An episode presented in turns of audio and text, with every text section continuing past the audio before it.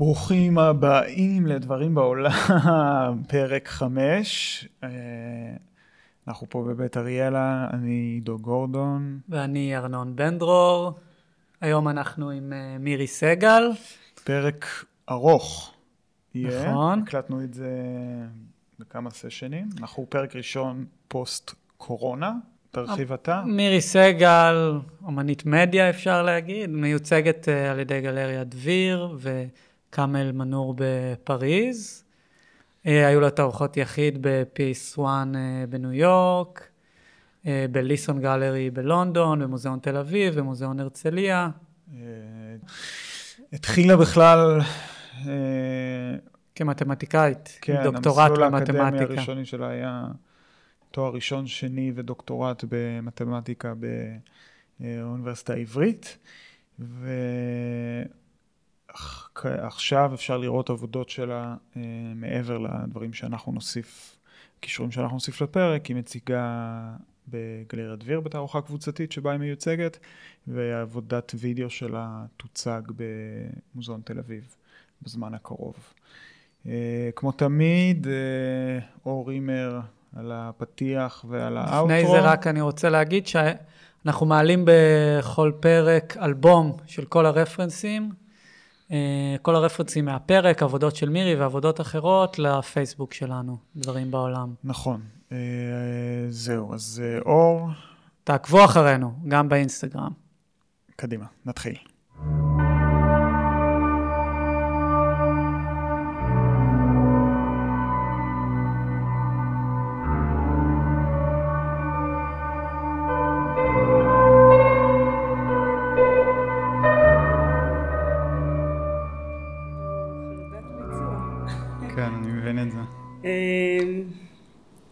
אז אולי תספרו לי קצת על התוכנית שלכם.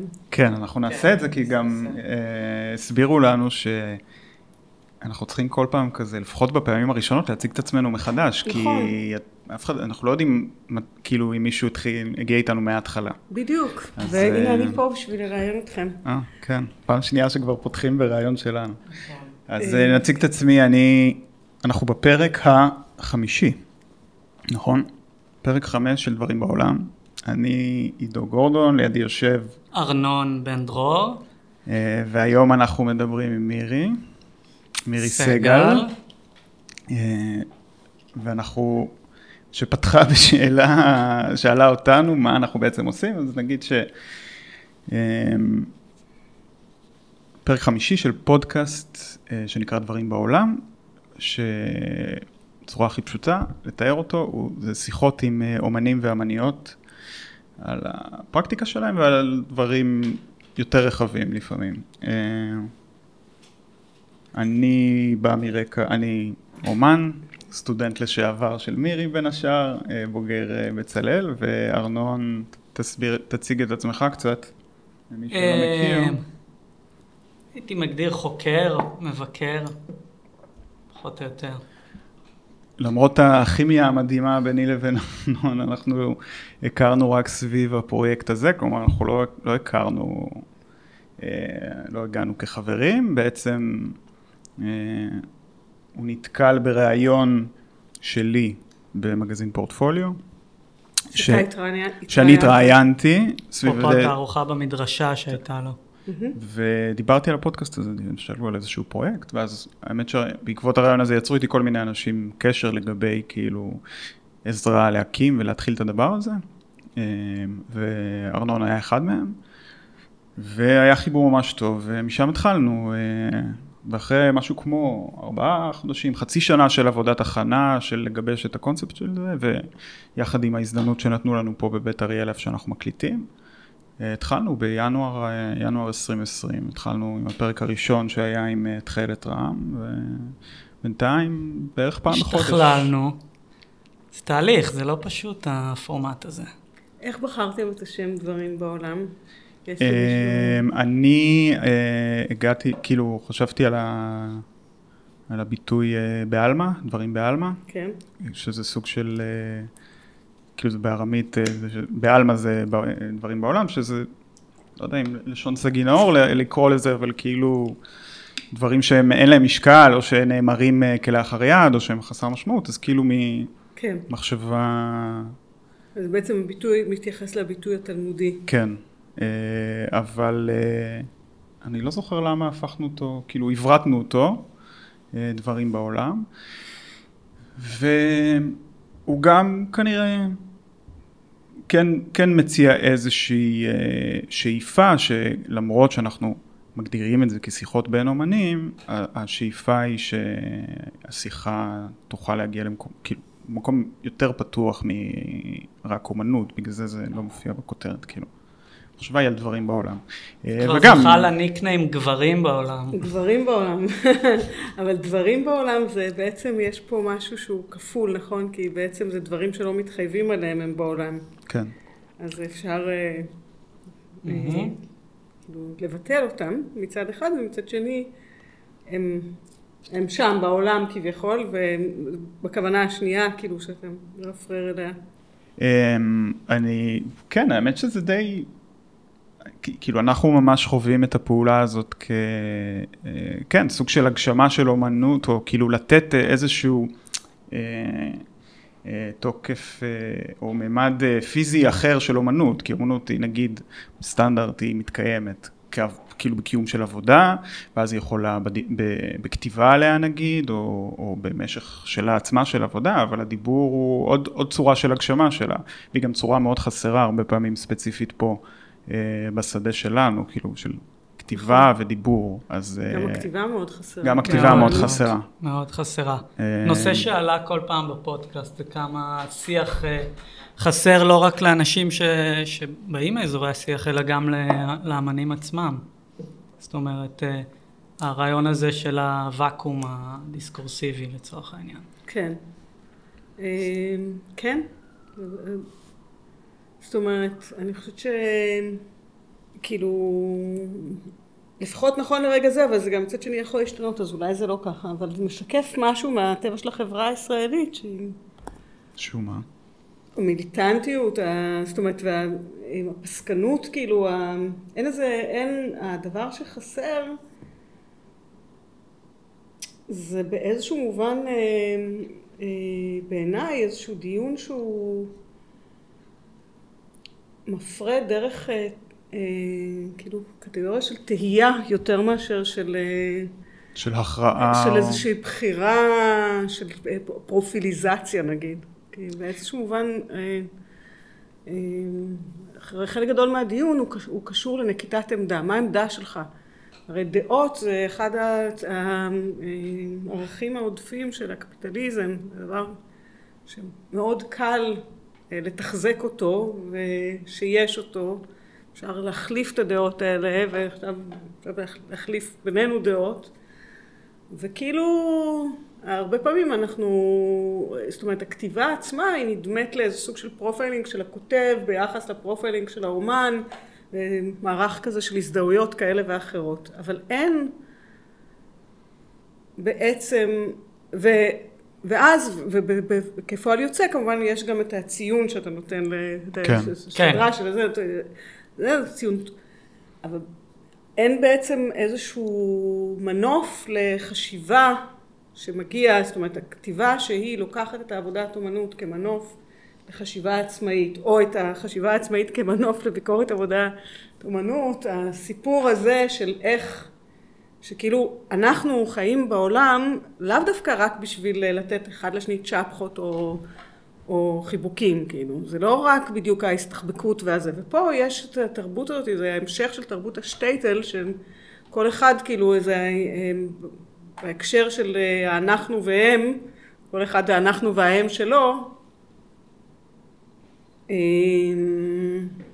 בעצם אתה נמצא במקום שהוא כל כך אה, תחת אה, קונפליקט, והקונפליקט הוא משתקף, הוא משתקף במובן הזה שאתה כל הזמן, הדרייב הוא להגיד עם מה אני מזדהה ועם מה אני לא, עם מה אני אוהב ומה אני לא, ומה, אוקיי, הבנו, סבבה, אז אתה גם פמיניסט וגם מאוד גברי וגם כזה וגם כזה וגם מאוד אוהב פלסטינים אבל לא יושב אצלך בבית וכולי וכולי וכאילו כל אחד עושה את ה profiling הזה, ה profiling הזה זה דבר מאוד uh, משעמם בסופו של דבר, כי הוא נבנה מתוך מיעוט של קטגוריות, שקטגוריות ידועות מראש.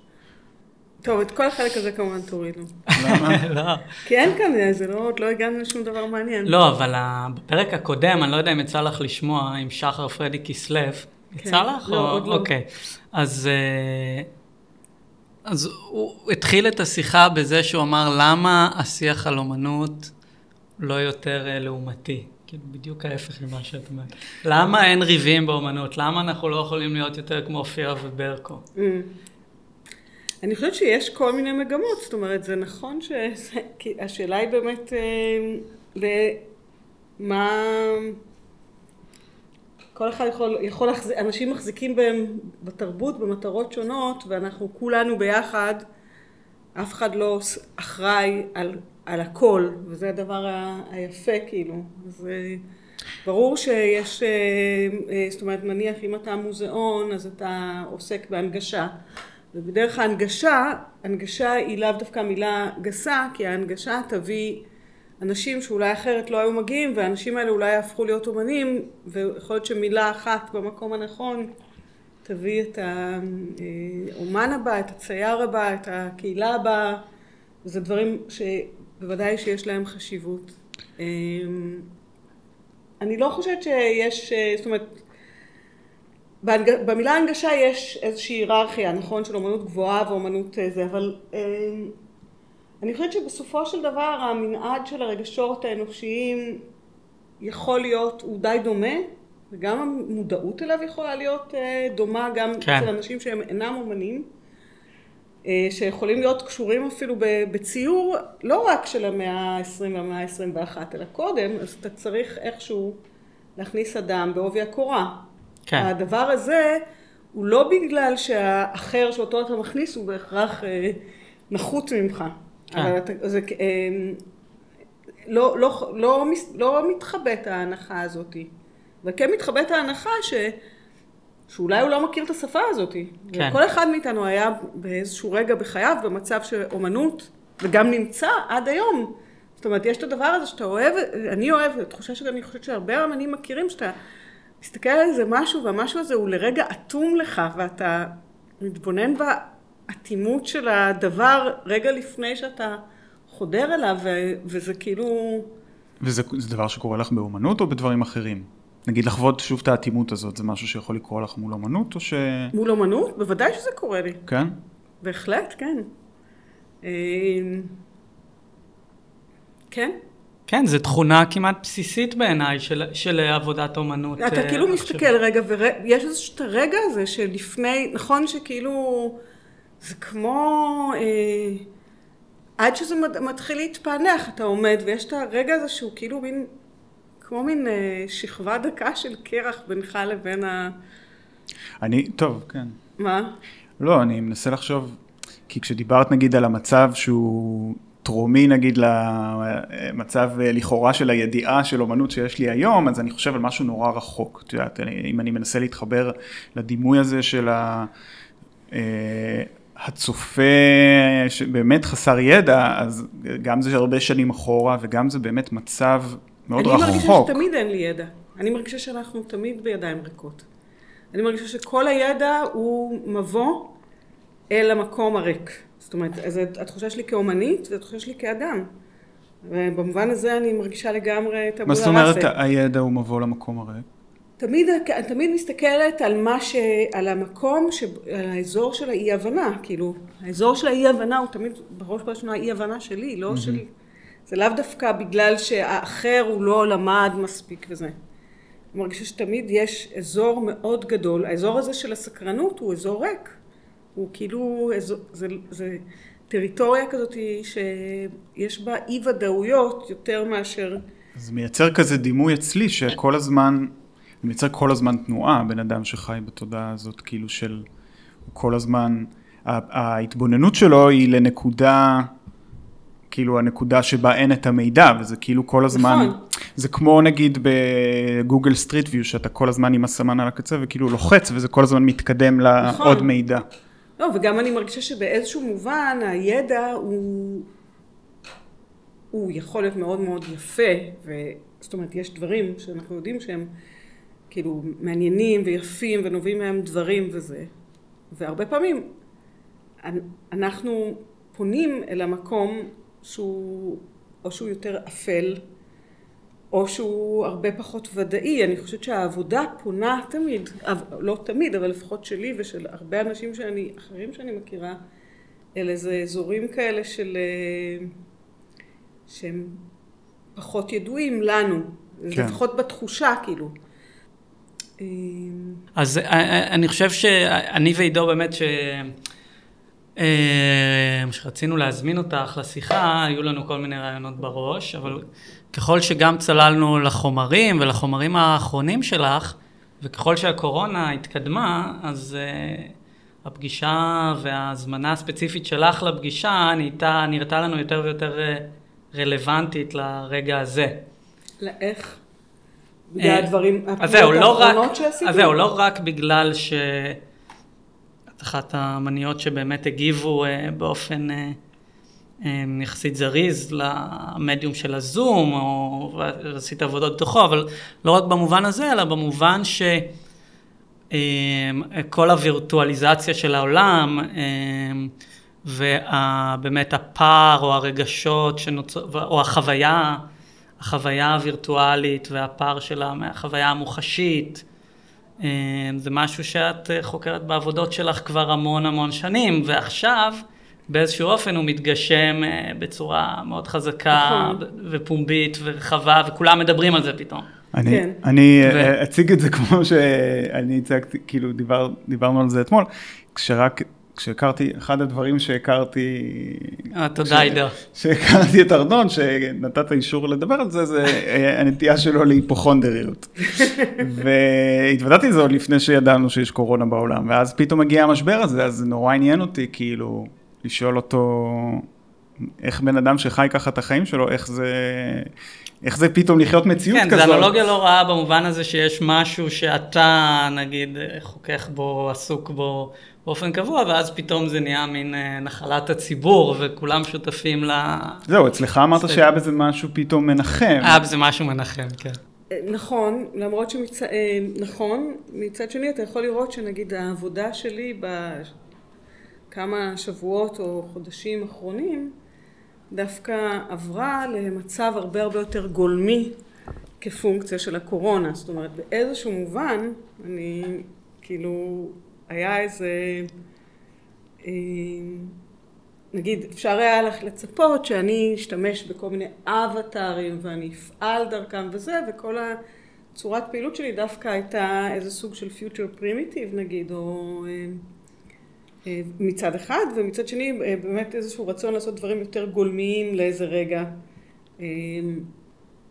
אה, אני לא חושבת שאני עתידנית, אני לא, אבל אני כן חושבת שמעסיקה אותי השאלה לאן פנינו כבני אדם והאופן שהטכנולוגיה משנה אותנו כאנשים לאו דווקא סביב שאלות, אבל גם אולי קצת סביב שאלות של סינגולריות אבל לאו דווקא, אמ, אמ, היא הפכה להיות קריטית בשנים האחרונות, הן מבחינה טכנולוגית, והחברה מגיבה על השאלה הזאת, זאת אומרת, אה, זה לא קשור באופן, בקשר ישיר לאף עבודה שלי, אני חושבת, או לפחות לא חשבתי על זה אף פעם, אבל כאילו ה... כן. מה? לא, זאת אומרת, הדבר הזה... זאת אומרת, מה שאמרת עד עכשיו, את לא, את לא בהכרח מקשרת את זה לעבודה שלך. אני לא, לא יודעת, וזה בטח קשור, אבל לא, זה לא משהו שיש לי כזה מובנה על איך זה קשור ולמה זה קשור, אבל... אה, לא, כאילו, תיארת פה משהו, כאילו, נגיד היבט מאוד מאוד ספציפי של, כאילו, של אולי חרדה או תהייה, כאילו, מאיימת ביחס לדברים שאת כן מתעסקת בהם. לא, לא, לא יודע אם עבודה צריכה, כאילו... לפעול, ב, את יודעת, בכזאת ספציפיות, בכזאת הצבעה, נכון, אבל כן נגיד... נכון, שאלת הפרופיל זה משהו שאני בטוחה שיש הרבה אמנים שזה העסיק אותם, אבל הדבר הזה שאומר, מה זה, מה זה אני, והשאלה הזאת, מה זה אני, היא שאלה שמעניינת אותך כבן אדם שעושה אינטרוספקציה, כן. אבל מעניינת גם את גוגל שרוצה למכור לך, או כל חברה אחרת שרוצה למכור לך פרסומת. מעניינת גם את אה, שיטת האיכון, מעניין מי אתה, ואז עכשיו הסיפור של כל המערכות מידע שעושות לך profiling גורם לזה שאתה כבר בעצמך תעשה לעצמך בדיוק את אותו profiling, זאת אומרת זה, זה דוגמה ל shift בצורת האדם, זה shift שמגיע, הוא, הוא מתחיל בטכנולוגיה שמציעה נגיד איזושהי, לחשוב על עצמך במסגרת של שאלון כן ולא, ועובר אל הנפש שלך שמתארגנת מחדש באמצע, באמצעים האלה, וזה דבר מאוד מאוד... אה, אה, את מרגישה נגיד אחת העבודות המוכרות של Don't Be Evil, שמאיזה שנה היא? בערך? מ-2010. 2010. נראה לי, כן. אז, אז יש בה גם א' מרכיב שאני מייחס לו סוג של אה, נבואיות, או סוג של עתידנות, כאילו ב-2010. נכון, קודם כל לתאר, זו עבודה ש... כן, תתאר. ש... של טקסט, שנקרא Don't Be Evil, וזה גם שם העבודה. זה מצויר uh, בצורה של הלוגו של גוגל מבחינת הצבעוניות. זה מוצב, זה הוצב בגלריה בפעם הראשונה, נכון? זה הוצב ביחס, אה, בתערוכה, שבאמת הכותרת של התערוכה הייתה עתיד נשלם, Future Perfect, אה, ובתערוכה הזאת זו הייתה עבודה שהיא יחד הייתה עם איזשהו תהייה על, על העתיד של גוגל, העתיד, אבל בעצם על אקלים תאגידי, על העתיד של האקלימים התאגידים, התאגידיים שצפויים לנו, שצפויים להתגלות. אמ, ובאמת, אמ, אמ, זאת אומרת, העבודה הזאת היא Don't be evil. הדיקטום, זאת אומרת, היה, הייתה מין... לא יודע אם זה אגדה אורבנית או לא, דבר לא, אמיתי, זה אבל... לגמרי. כן, אוקיי, זה היה איזשהו מוטו, אבל לא מוטו ששודר החוצה, אלא מוטו רשמי, פנימי. כן, כן מוטו פנימי. מוטו פנימי של גוגל, שאמרו לעובדים שלה, המוטו שלאורו אנחנו פועלים, זה, זה המוטו הפשטני, כן, להחליט Don't be. אבל מה שיפה בזה, זה דבר ראשון, זה שזה אנגלית, איזה מעיד בעיניי, הסיבה שאני לקחתי את זה, והצלבה הזאת היא שלמי אתה אומר Don't be evil? זה דון ביבל, אם הייתי צריכה לתרגם את זה לעברית, זה אל תהיה רשע. למי אתה אומר אל תהיה רשע? אתה אומר לילד, למישהו שאתה באיזשהם יחסים סופר אינטימיים, אתה לא, זה לא... אם כבר, כאילו אם אתה רוצה לדבר על הציווי מקראי נגיד, או משהו מהסוג הזה, היית אומר אה, אה, do no evil, okay. כן. או, אבל לא אל תהיה רשע, אלא אל תעשה רע, נכון? יימנע מרע. אה, אבל פה בעיניי הניסוח הוא מעיד על הוואקום שבו הדבר הזה נוצר. הוא ההפך מניסוח משפטי, כן. הוא ההפך מציווי, שדווקא ציווי כאילו שאתה אומר וואלה הנה זה ככה נשמע אה, כל, כל ה... איזשהו קול אלוהים כאילו שמצווה על כן, ה... כן, כלומר החברה הכי משפיעה, הכי דומיננטית אה, בעולם. לא, הוא פעלה בתוך ואקום. פעלה בתוך ואקום, וזה הרמה של האתיקה שהיא מסוגלת... כן, uh... עכשיו, היא גם נדרשת לקוד אתי. אה, בתוך, שהיא עצמה המבקרת שלו, זאת אומרת זה דבר, הדבר הזה הוא, הוא אחראי על הקטסטרופה שבה אנחנו נמצאים היום, כאילו. אז התחלת באמת לדבר על העבודות שלך האחרונות, שעשית, אה, שעשית בעצם אחרי שהתחילה הקורונה, דרך הזום. ואמרת שחזרת לאיזשהו מקום, אה, חזרת או הגעת לאיזשהו מקום גולמי יותר דווקא. אה, אז אולי תספרי באמת מה, מה היו העבודות האלה. מה, מה... זה שתי עבודות, נכון? תראה איך סופרים. אה, זה, זאת אומרת, זה מספר עבודות שעשיתי.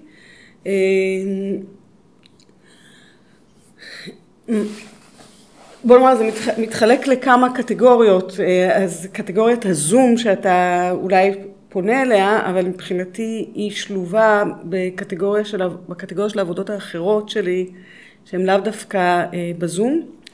אה, כמו למשל העבודה הזאת שעכשיו הצגתי בגלריה דביר, שלא קשורה לזום, אבל בוא נאמר, בתוך המארג של הדברים שקרו לי כתוצאה מה, מהקורונה, השאלה של החזרה אל אה, עבודות מוקדמות של מדיה אה, עלתה.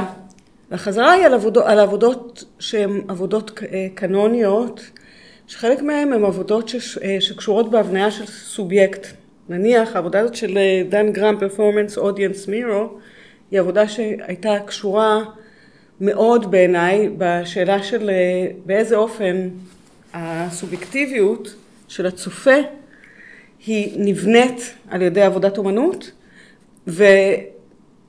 ונגזר, ויש איזושהי מין ציווי פוליטי שנגזר ממנה. אז עכשיו, כשאני עושה, העבודה הזאת היא פרפורמנס אודיאנס מירו, של דן גרם. של דן גרם, היא עבודה שבה דן גרם נכנס עם קבוצה של צופים לסטודיו, והוא בעצם פורט, את, בעבודה כאילו פורטת את מה, מה המשמעות של למשמע רגע של להיות ביחד שכולם אחראים עליו, זה לדעתי, כן? אז הוא מתחיל וסורק את, סורק את עצמו פיזית. קודם כל צריך לציין שיש מראה אחת שמכסה קיר והקהל רואה את עצמו. יש את זה בכמה גרסאות, okay. אוקיי. יש מראה בחדר, לאו כן. דווקא מכסה קיר, לפעמים זה סתם מראה, mm-hmm. הוא עשה את זה כמה, כמה כן, וכמה כן, פעמים. כן, יש כל מיני, אבל כן, תמיד יש מראה. תמיד יש מראה, כן.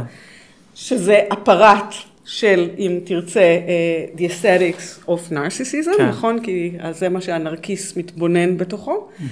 יש uh, צלם, אגב, דרך אגב, ש...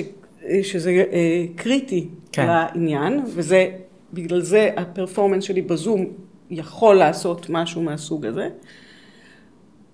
ויש צופים ואותו, ויש משך, והמשך הוא בסביבות 20 דקות, וזה מחולק לארבעה חלקים. חלק ראשון, הוא סורק את עצמו פיזית, כלומר, אני מרגישה את היד שלי מונחת על עצם הבריח, היד השנייה שלי נמצאת על הברך וכדומה, ו, אה, ואז הוא עובר לסרוק את הצופה, כמו ראיתי פה מישהו ממצמץ ואז, וכדומה. ומה שקורה זה כאשר הוא עובר לסרוק את הצופה, זה תמיד קורה דרך, גם ממרחק. זה, הסיפור הזה של קשר עין זה דבר שאפשר להרגיש בו ממרחק של 50 מטר. אתה רואה שמישהו מסתכל עליך וזה כמו איזה חץ אנרגטי כאילו שיכול היה להיות. עכשיו, ושישנו בין אנשים, זה דבר חייתי כאילו, זה מופיע אצל חיות. ומאחר שהבן אדם הוא חלק מעולם החי בסופו של דבר, גם אצלנו כאנשים קשר עין דבר מאוד מאוד מאוד חזק, מבנה כמובן את הסובייקט. ואז כשאני לוקחת את הפ... והוא עושה את הדבר הזה, ואז הוא פונה למראה, ועושה בדיוק אותו דבר, רק שהפעם הוא מתבונן על עצמו במראה, ואז מתבונן על הצופים. אז יש כאן איזה מין טכנולוגיית מבטים מנה כזה, כן. אה, שעוברת דרך המראה, אבל עדיין, גם במרחב של הסתרות, אני רואה, אם אתה תסתכל עליי דרך מראה, אני, המבטים שלנו ייפגשו. כלומר, אם אתה תראה את העיניים שלי, יכול להיות שבמקרה תהיה הסתרה ואתה תראה רק את הרגליים שלי, אבל עדיין יש תחושה של שהמבט יורה לכל הכיוונים, ומה שמחולל את העבודה הזאת זה המבט. והיא נועדה, אה, בעצם, באיזשהו מובן, היא עבודה שהצופה, בעל כורחו הוא הופך להיות נוכח. הופך להיות נוכח והוא מפסיק להיות צופה. ואז יש שאלה של אחריות פוליטית בסיטואציה הזאת, וזה כאילו עבודה שהיא בצורה מאוד אה, פורמלית וסובטילית מגדירה את היחסים האלה. למרות שאין אקטיביזציה או אינטראקציה ישירה כאילו עם הצופה, הוא מונחח על ידי באמת כלכלה אחרת של מבטים. נכון, אבל הוא לא יכול להישאר כצופה. כן. ובאיזשהו מובן הוא לא, אין לו את האוטונומיה של מי שמסתכל מבחוץ. מה שמאוד מאפיין את העבודה שלי. באופן כללי, את מה שאת עושה לצופה לגמרי, לכן אני אומרת לכם שזו עבודה שמאוד אה, אה, מאוד דיברה אליי. דיברה אליי עוד לפני שהכרתי אותה, ולכן אני החלטתי, עכשיו, כשאני מחליטה לשחזר אותה, אני בעצם שואלת לגבי הזום, מה קורה כשהדבר הזה, יש, יש אותו, אני יכולה להסתכל לתוך המצלמה כמה שאני רוצה, אבל אין שום, אה, קשר עין, את זה אין יותר. עכשיו מבחינתי, זה לא רק שאין את זה בזום, אין את זה בכלל. זאת אומרת, יש איזשהו מובן שיש החלשה, עכשיו כמובן כל הדברים קורים במקביל, אבל שיש איזושהי החלשה של ההישענות שלנו על הוויה, שהיא הוויית הקשר עין, וכחברה, כתרבות, ו... אה, אה, עודפות של ההישענות שלנו על מילוי אה, צרכים אה, בסביבה הטכנו-קפיטליסטית, כלומר איזה פילטר שיביא לי את הזה ודרך פילטר כזה אני אקבל את הסדרה, את הפודקאסט, את ה... את, כאילו כן. כל הדברים האלה שאנחנו כולנו נטועים בהם, ו- והנסיגה אל המרחב הווירטואלי היא באמת, היא לא, אין בה, זה, היא לא נטולת קשר, אבל היא מרובת פילטרים, ואז בש, בשאלה הזאת כאילו רציתי לעשות ה-reenactment הזה, וה-reenactment הזה היה לי נורא נורא נורא מביך לעשות אותו, כי... נורא מביך בשביל הקהל או בשביל הפרפורמר? גם בשביל הקהל וגם בשביל הפרפורמר. אני חושבת, אומרת, ממה שנדמה לי, אני לא הייתי בזה כקהל, אבל נראה לי שזה מאוד מביך גם בשביל הקהל וגם בשביל הפרפורמר, בשבילי, שאני בעצם לא פרפורמרית, זה היה מאוד מאוד מביך. ובכלל, בזמן האחרון יש לי נטייה לעשות הרבה דברים שמביכים אותי ושכאילו מזיזים אותי מהחלקות, ובמובן הזה זה גולמי. זאת אומרת, זה גולמי כי, אה, כי, זה גולמי כי מישהו יושב אצלי בבית ואני מזיזה את המצלמה שלי, וכאילו, זה בעצם דברים מאוד לא... לא נושאים הבטחה ענקית לאיזשהו קתרזיס, ויש בהם, נגיד בעבודה הספציפית הזאת יש משהו פורמלי. אני רציתי לספר על איזושהי עבודה אחרת שעשיתי, אפשר לעשות נקודה רגע? כן. כי בעצם כבר דיברתי על זה יותר מדי, וזה בסך הכל לא, היה... לא יותר מדי, זה בסדר. עשיתי בתקופת הקורונה, לפני העבודה הזאת, עבודה אה, שעשיתי עם יונתן בר גיורא, שהיא נקראה פיקסל טאץ' במסגרת של איזשהו פסטיבל שקראו לו פסטיבל ויראלי. כן, של ליאור זלמנסון אה, אה, אה, ארגן, או אני לא זוכר מי... כן, זה היו ארבעה אנשים. בעצם זאת הייתה עבודה שהייתה משותפת לי ולמוזיקאי בשם יונתן בר גיורא. ובעבודה הזאתי אה, גם היה בה את הדבר הגולמי נגיד קצת. זה בעצם היה מין חדר וירטואלי שבתוך הזום, זה חדר במובן של משבצת, במובן של המצלמה של, שלי, של, של הפרפורמרית, שבה אה, לתוכה התערבבו שני אה, מקורות של צופים אה, אקראיים, כלומר שאני עשיתי את זה בלייב, מקססתי אותם בלייב לתוך אה, ריבוע, על ידי זה שבעצם המרתי את המצלמה שלי בזום למצלמה וירטואלית שלקחה שני inputים של שני ריבועים שהגדרתי על המסך שלי ומקססתי אותם לתוך איזשהו, לתוך מצלמה וירטואלית והמיקס הזה הוא, זה כל מה שעשיתי בדרגות שונות של מיקס, כאילו עברתי מאחד לשני והחלפתי, החלטתי... בלייב. בלייב, איזה צופים התערבבו ואז בעצם בפועל מה שקורה זה ששני צופים הם מוצאים את עצמם בתוך מה שנקרא חדר וירטואלי משותף. ו, אה, ואז כביכול הם יכולים לממש מגע או לא, הם בעצם, הבבואות שלהם נוגעות זו בזו, זה גם דרך אגב דבר מאוד גרמי אם אתה חושב מאוד, על, כן. ה, על, ההשת, על העבודות המאוחרות שלו, וזה גם דבר מאוד רייכיאני, אבל אנחנו כאן תקצר היריעה להסביר בדיוק למה. ההשתקפויות והחפיפויות האלה. בדיוק. ואז, אה, אה, אבל הנקודה היא שכל זה קורה כשיש פסנתרן שהוא באחד המשבצות והוא מסתכל עליהם ומנגן live, ובעצם יש כאן איזה מין מערכת של feedback loop כזה שהפסנתרן מסתכל על, מביע את עצמו תוך כדי התבוננות בהם, הם מתבוננים בעצמם תוך כדי הקשבה לפסנתרן ובעצם נוצרת איזה מין מערכת של אה, הזנה. ויש קהל תוך כדי, ויש נכון? ויש קהל תוך כדי בפייסבוק. אהה. ועקרונית גם יכול להיות קהל בתוך, בתוך הזום, יש כאן, אני הייתי צריכה, בגלל שהיה לי את העיקרון של אני לא אעזר באף אחד אחר ואני לא אפתור, לא אעשה הפקה, אלא אני אשב בבית שלי ובלי להסתייע באף אחד אחר, זה עבודה אמורה לקרות, אז, אז יש כל מיני עניינים טכניים שניתן לעשות אותם צורות אחרות, אבל אני לא, כן.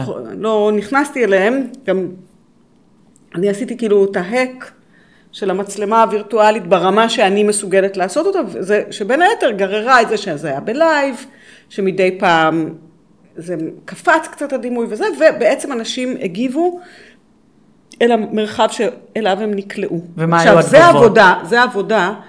אמ, התגובות היו, מה שקרה זה שחלק גדול מהאנשים שנכנסו היו אומנים, אה, רקדנים, שחקנים, קצת עוצרים ומנהלי מוזיאונים, אבל זה היה התמהיל. אנשים- שזה משהו, לא משהו שכיוונת אליו, זה פשוט קרה לא, מתוקף זה ש- קרה מתוקף הפרטיסיפטוריות של העבודה, כי כשהבן אדם אמ- אמרו לו, אתה תיקלע בלייב לחדר עם עוד איש ואתם תשודרו, אז נגיד מירי סגל לא הייתה נכנסת לעבודה הזאת. אין, כאילו, כן, גם ארנון בן דרור. לא, לא, לא, זה לא... עידו גורדון. מה? גם עידו גורדון. כן, אני לא הייתי, אני כאילו, תגיד לי את זה, אני- תודה. אז זה נראה לי נורא מעניין, אני אשמח להסתכל על אני זה. אצפה שעתיים, אבל להיכנס... אני- להיכנס אני לא נכנסת. אז עכשיו, לעומת זאת, האנשים ש... ואז מה שקרה, הדבר, אני לא ידעתי מי ייכנס, כאילו. עכשיו, זה הרבה פעמים, אה, נכון, אנחנו כאילו בתפקיד של משה בעניינים האלה, כאילו, אני גם, את ההופעה, גם מירי סגל לא הייתה עושה את ההופעה של דן גרם, דרך אגב. זה רק רעיון, ופתאום פה, בגלל שיש איזה שהם, כאילו, ארס, אה, כאילו, אה, הארסנל הרגיל שלי הוא לא בתוקף, כי נגיד הרבה, לפעמים אני עושה איזו הפקה ואני גם יכולה, לא, נגיד, לעשות דברים עם עוד אנשים, פה לא היה לי את האפשרות הזאת וגם לא היה לי למעשה את הרצון הזה. אז פתאום אה, היה לי איזשהו רגע שבו רעיונות שהיו לי, אני החלטתי לעשות אותם, בעוד שבדרך כלל, אני, לא בהכרח אני אעשה אותם. אה, אז, וזה גם קשור לגולמיות, אבל גם, הגולמיות היא גם תגובה אל הטכנו... אז זהו, הגולמיות אבל היא גם, נגיד באמת בווידאו ארט מוקדם, הגולמיות היה לה ערך שהיא באמת נוגדת איזושהי אה, תרבות של ספקטקל ודברים בדיוק. כאלה, ומראה דווקא על השבריריות של המדיום. בדיוק, אבל לאו דווקא אה, זה השבריריות של, המ- של המדיום, אלא מראה על הרצון לקרוע את ה... בהקשר, בנקודה הנוכחית זה כאילו איזה מין רצון אה, לקרוע את המסך. כן. להגיע ל- ל- אל, אל, אל איזשהו אה, משהו שהוא, שהוא רמז כאילו לממשות נניח, ולא אה, בתוך ה... כן, כאילו הגולמיות מחזירה את הממשות פנימה בעצם, היא לא... כן, בדיוק ההפך מה, מהספקטקל שזה רק אימג'. כן, אבל זה לא בדיוק, זאת אומרת, זה, אה, אה, כן, זה שימוש בתוך, במדיה. עכשיו, ב, נגיד, מה שקרה בעבודה הזאת, פיקסל טאץ', זה שאותם אנשים, עכשיו, זה לא היה תמהיל מדויק רק פרפורמרים, אבל אנשים נתנו שם פרפורמנס פשוט מדהים. מה הם כאילו- עשו נגיד? אתה לא, מד... אתה לא, אז נניח, אני, נדמה לי שאני אולי שלחתי לכם איזה סרטון בזה, אבל, כן. אבל נגיד, אז היה את השתי אה, בחורות האלה שהוציאו את הלשונות שלהם והתחילו בעצם, אה, זה היה מין אה, משגל לשוני, כאילו, כן. משלח לשון כזה מאוד אה, אירוטי, מאוד מאוד... אה, היה, היה, לאורך המופע היו אנשים ש... זאת אומרת, זה היה מדהים, כי בעצם המופע הוא שעתיים, ואני, אה, מה ש... אם הסתכלתם, אז אני שחררתי רק איזה שתי דקות, אבל יש לי שם חלקים של... אה, של מה ש... כשאני עורכת את זה, אז העריכה היחידה זה שאני מגדילה את ה... את, החלו, את המצלמה של עצמי, כאילו, כדי שאפשר יהיה לראות על מה אני לא בעצם מתערבת בדימוי, אבל אה, באופן כללי, הטכנולוגיה לא פנתה עדיין, אלא ערוץ שאליה היא תפנה בשנים הקרובות, אנחנו נמצא את עצמנו במרחבים משותפים. בווירטואל ריאליטי או זה לא רק? יקרה, ב, ב, כמו שקורה בימים האלה, זה יקרה במספר, זה יהיה הנושא, אהה. והוא יתממש ב, בחזיתות רבות. הוא, יתמ- הוא כבר כמובן מתממש, מתממש ברשת החברתית, אבל כאילו הוא יתממש ב... אה, כי זה דבר שהרשת לא ענתה עליו, היא כאילו ב profiling יש, אני יכולה לכתוב, אני נמצאת עם ארנון ועידו בפייסבוק שלי, אבל ה- עדיין אני בדף של מירי סגל. אז באיזה מובן אני נמצאת איתכם? זה, המערכת לא מאפשרת את הדבר הזה, וזה אה, דבר שלא רק, אני בטוחה כאילו ש...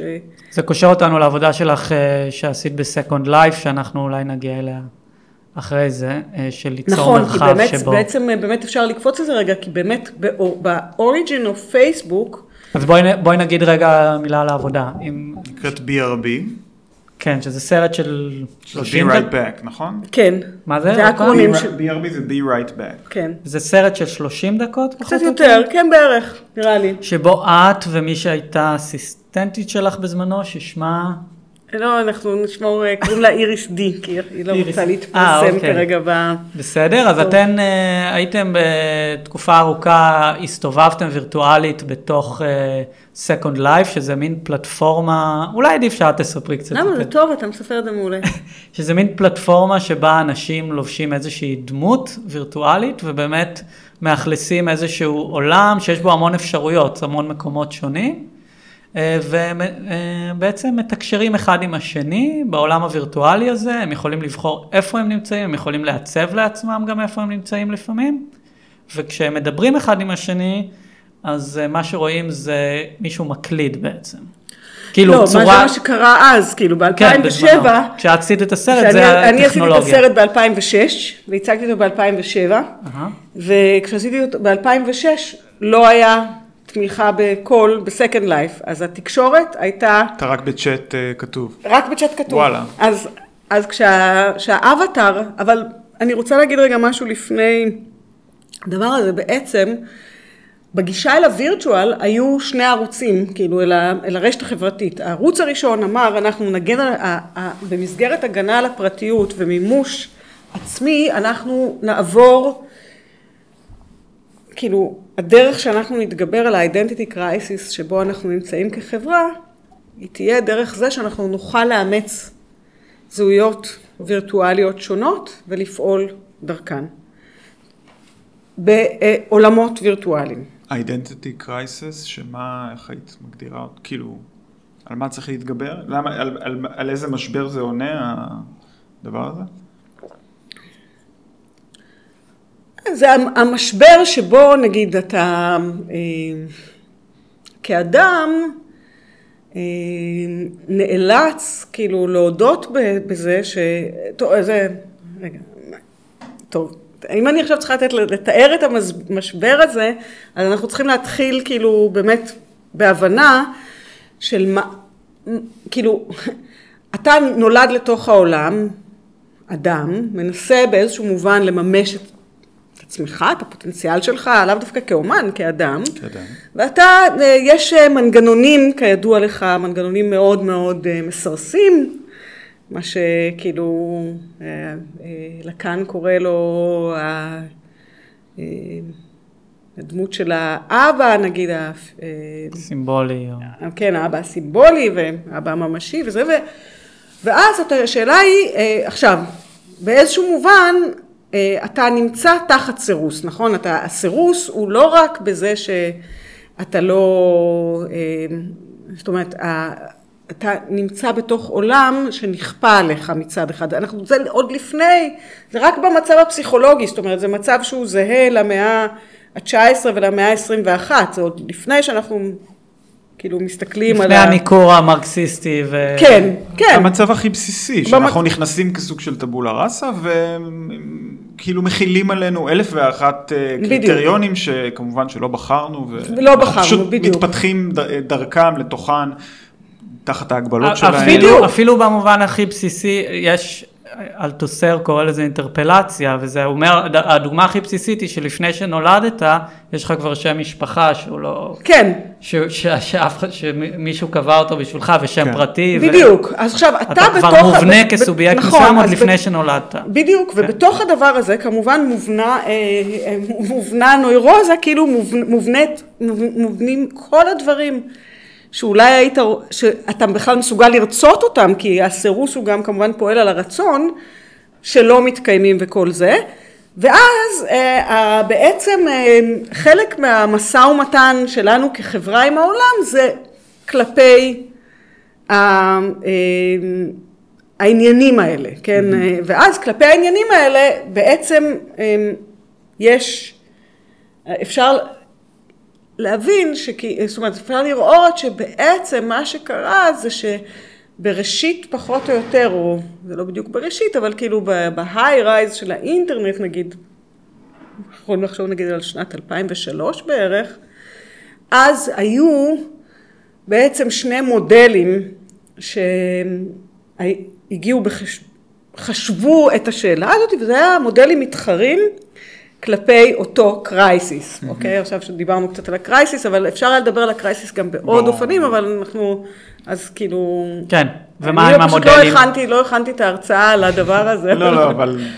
אוקיי, אז השני מודלים האלה, הם, המודל הראשון הוא אה, באמת המודל הפייסבוקי, שהוא אומר, אה, אני אייצר proximity, שאין אותו יותר, בגלל הניכור, בגלל כל מיני דברים, אני אייצר proximity ואני אייצר אפיליאציה, ואני אייצר profiling, וזה יאפשר לי להבין יותר טוב את העולם ולרקום קשרים עם הדומים לי, זה כמובן יאפשר לי למצוא אנשים כמוני. אה, דרך קבוצות של אנשים כמוני, דרך פרופ, profiling, כן. זה המודל שניצח. עד השנ, השנ, כמה שנים האחרונות, כי זה עומד להשתנות כמובן, ו, כי, וגם האינסטגרם משנה את זה, אבל בכל אופן הפייסבוק זה היה המודל. המודל הזה הוא בא בתחרות עם מודל אה, טכנו-קפיטליסטי אחר, שזה המודל אה, של ה... אה, בעצם סוג של וירטואל ריאליטי, לא משנה כרגע אם הוא בווירטואל או לא בווירטואל, אבל כאילו שזה second life הוא לחלוטין וירטואל ריאליטי, במובן שאני אפעל, אני אפעיל, זה מודל שמציע שאני אפעיל חלק אה, מהמרחב הזהותי סלש הזדהותי שלי עם אה, דרך אה, פלטפורמה שתאפשר לי לפעול כגבר, לפעול כאישה, לפעול, לפעול כזקנה, לפעול כילדה, לפעול, לפעול כמפלצת, לפעול כ-whatever, וכל זה תחת הגנה על הפרטיות שלי, ושאותה הגנה על הפרטיות גם תאפשר אה, לי להגיע למקומות שבגלל דרגות הסירוס אני לא מסוגלת לחשוף אותם. ש-Second Life, נבנה, אה, מי שתכנן אותו זה המעבדות לינדן האלה, והמעבדות לינדן בעצם הם, היה להם עניין שאמר בואו ניקח עולם, זה יהיה מין ארכיפלגו כזה, ו... וזהו, נביא את האנשים, ניתן להם כלים, יעשו מה שיעשו, נראה מה הם יעשו. פתוח לגמרי, כאילו? כביכול. אחרי זה, כאילו, התחיל העניין של הכסף, מטבע, נקרא לינדן דולר, והתחיל העניין של הפרופרטי.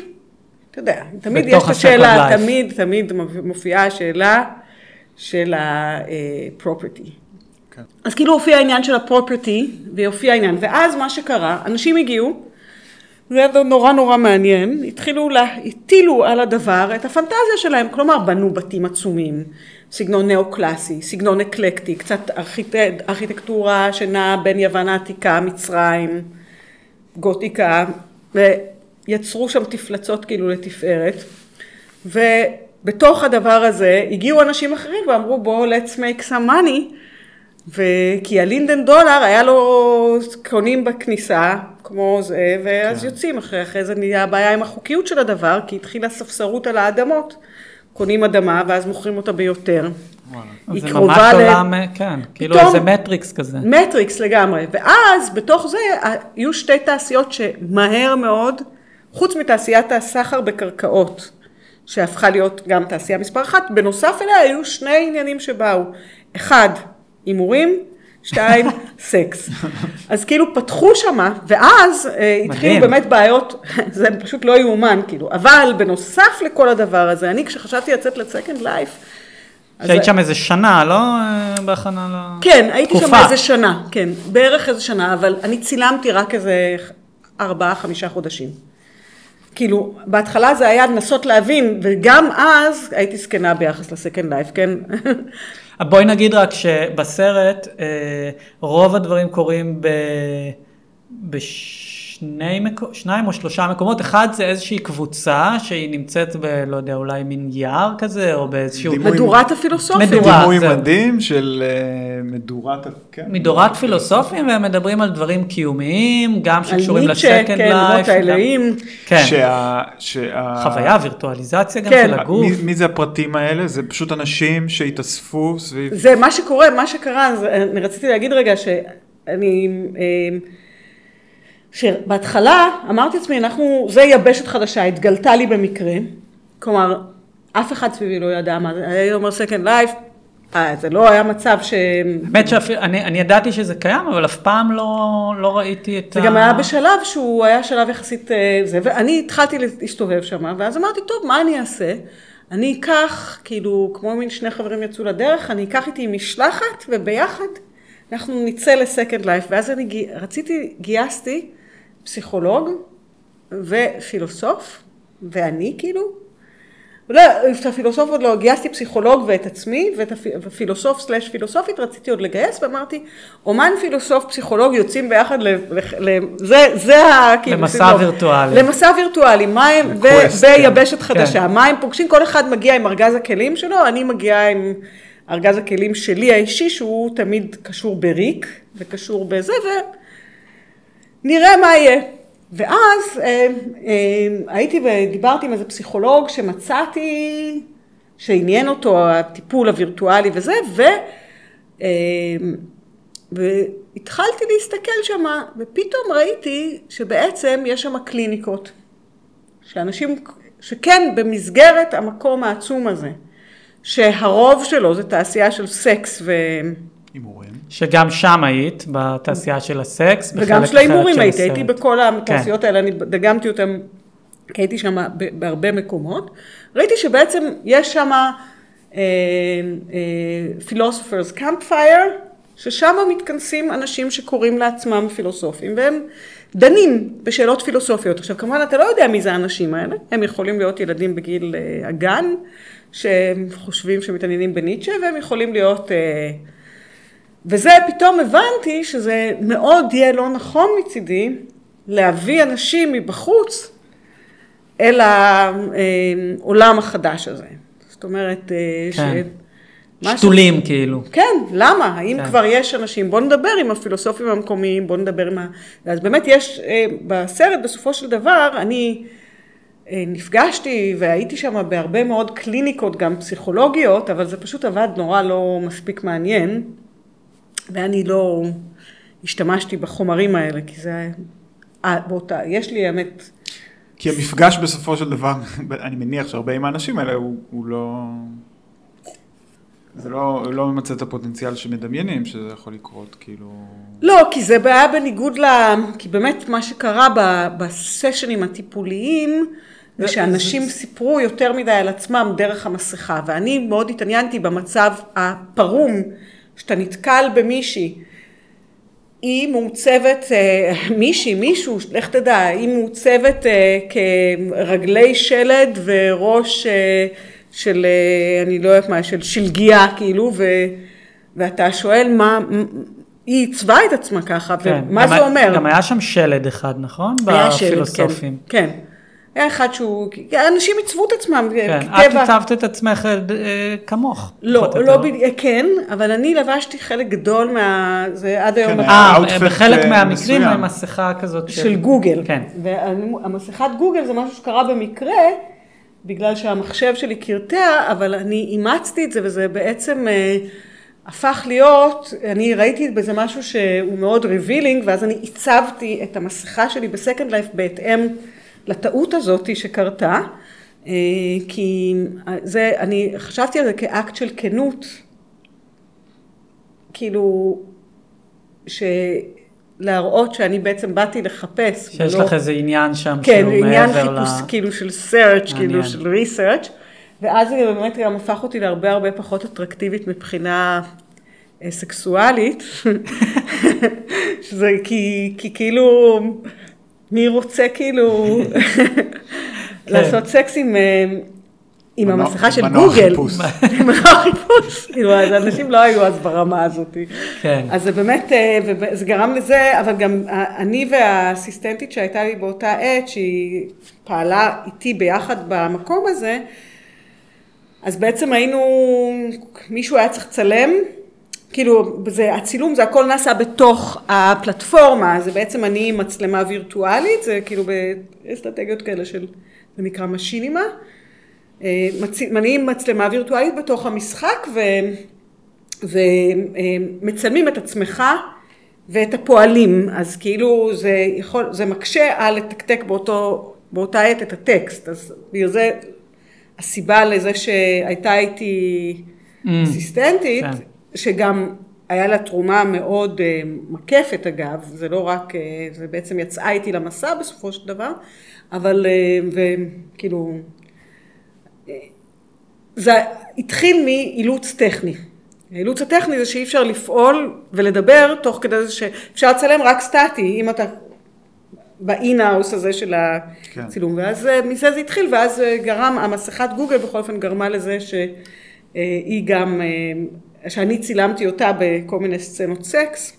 כן. אה, אה, היא הייתה זאת שעשתה את הסצנות סקס האלה. כן, כי אני הסתובבתי לי, ממש הגעתי שם לחדר אורגיות כן. עם אה, הגוגל face שלי, והייתי לא היית פופולרית. קצת פחות פופולרית. כן. אה, ו... אז היית צריכה, כן, אבטר של האבטר שלך שיעשה את ה... אה, אבל לא, לא, אבל אה, באמת, אפרופו הסקס, אפרופו פייסבוק, מה שנראה לי עולה מאוד חזק, מה- אחד הדברים שעולים זה באמת שבכל זאת נוצר שם מצב סופר סופר אינטימי, למרות שהטכנולוגיה היא מאוד מאוד אה, ראשונית. וכמו שאת אומרת, אנשים אפילו לא מדברים, רק אה, רואים מה הם כותבים, כן. אבל גם אנשים מאוד נחשפים, אבל גם הסיטו... הדבר מרגיש כמעט, לפחות כשאני צפיתי בזה, כאילו ל... ל... מאוד מאוד מאוד אה, פולשני באיזושהי, באיזושהי רמה. אל הצופה או אל, ה... אל המשתתפים? המצבים הפסיכולוגיים שמגיע, כן. שהמשתתפים מגיעים אליהם, שלא נדבר על זה שאנשים באמת ממש מקיימים יחסי מין. זאת אומרת, ממש? הם, מצד, זה, זה יש שניות. קודם כל השאלה אם בפועל ממש מקיימים יחסי מין נראה ש- anyway, כאילו, זאת אומרת, אתה יודע, אז השאלה אם האם אנחנו כבני אדם... סוג הדיבור שעלה שם אבל ביחסי מין, כן. וה, וסוג הפעולות והספציפיות שלהן, לי זה היה נראה שבטוח חלק גדול מהאנשים גם, באותו זמן שהם עושים את זה גם מהנגים את עצמם. זה נראה לי מאוד נכון, ותקשיבי, הדבר הכי מדהים שקרה לנו שם, talking about that, זה שמה שקרה בסצנה הזאת שצילמנו אותה, זה שאין לי ספק שזה נכון, ומה שאתה אומר, אבל אנחנו צילמנו. מה שקרה שם זה שבתעשייה הזאת אנשים בנו מכונות מין, כלומר הם בנו את כל הספקטרום של האפשרויות. תח- תחשוב על צורת אה, זיון אפשרית, והם בנו כפתור שאתה לוחץ עליו, והנה זה מופיע על האבטר שלך. מה שאתה רוצה. ו, אה, וזה אחד הדברים שהתפתחו נורא נורא נורא מהר. ואז אה, בעודנו אה, נמצאות שם, כלומר היא נמצאת שם ואני מציימת אותה מרחוק, עומדת פיזית, לא בתוך הדאנג'ן שבו היא הייתה, אלא כאילו קצת רחוק ממנה, שזה היה צריך להיות, בח... לא משנה, חלל פומבי וזה, ובקטע הכי כאילו דרמטי שהיה לה ב... ל... לאסיסטנטית שלי בס... בסקס, היא שואלת אותו, are you touching yourself in real life? ואז הוא נעלם, באמת? דרופ, עכשיו זה גם רואים את זה בסרט, אבל בסרט פוף, אתה לא יודע. הוא פשוט נעלם. עכשיו, ואז אנחנו מחכים שאולי הוא יחזור, הוא לא חוזר כאילו. ו... וכאילו, וזה, הוא לא חוזר יותר, הוא פשוט, אה, אה, פתאום היה כאילו איזה מין שאלה אינדקסיקלית כזאת, ש... כמו נקבע את הבלון איכשהו. כן. אה, ועד אז הוא היה סופר אינטימי, רגיש. כן, היא אמרה לו שהיא לא היה לה, אה, ומה שהיה אם נכון. נוכל להתחבק קודם או משהו, היא אומרת לו, לא, כן. או משהו.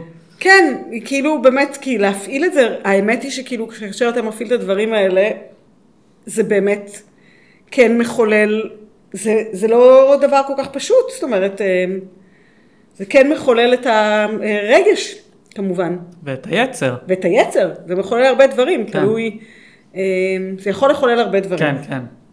וזה למרות שאף, ש, שאתה כאילו פועל לכאורה דרך אה, אבטאר. זה מה שהפתיע אותי, כי אפילו בי כצופה, זה חולל את הדברים האלה. לא רק המין, אלא גם השיחות, זאת אומרת, איך, ש, איך שניגשתי ל... איך שחוויתי את האנשים האלה סביב המדורה. כן. כן, כאילו, אה, הייתה לי איזושהי הזדהות ואיזשהו, אה, זאת אומרת, הרגשתי קרוב יותר ממה שציפיתי שאני ארגיש לאבטרים כשצפיתי בסרט. כן. עכשיו זה, כמובן שאנחנו גם מתורגלים להרגיש הזדהות עם בובות, וחלק מהדבר, אה, אבל המקום השלישי שם ב-BRB זה שפתחת גלריה עם אה, עבודות אומנות שלך. כן, זה היה איזה ניסיון, אה, בעצם אה, אני, כשעשיתי את התערוכה הזאת בפעם הראשונה, אז בגלל ששהיתי כל כך הרבה זמן בסקנד לייף, אז עשיתי פתיחה גם בסקנד לייף. כי בעצם סקנד לייף היה הבטחה של אה, מולטיפליקציה של העולם, אז נגיד, אה, היה, רעי- הרעיון היה שהאוניברסיטאות יעברו לסקנד לייף, שזה כמו מין שפעילויות עסקיות יעברו לסקנד לייף ושיפתחו גלריות, זה כמובן שמרבית הגלריות היו אה, גלריות אה, שהציגו דברים די מזעזעים. כמו ואני- במציאות. מה?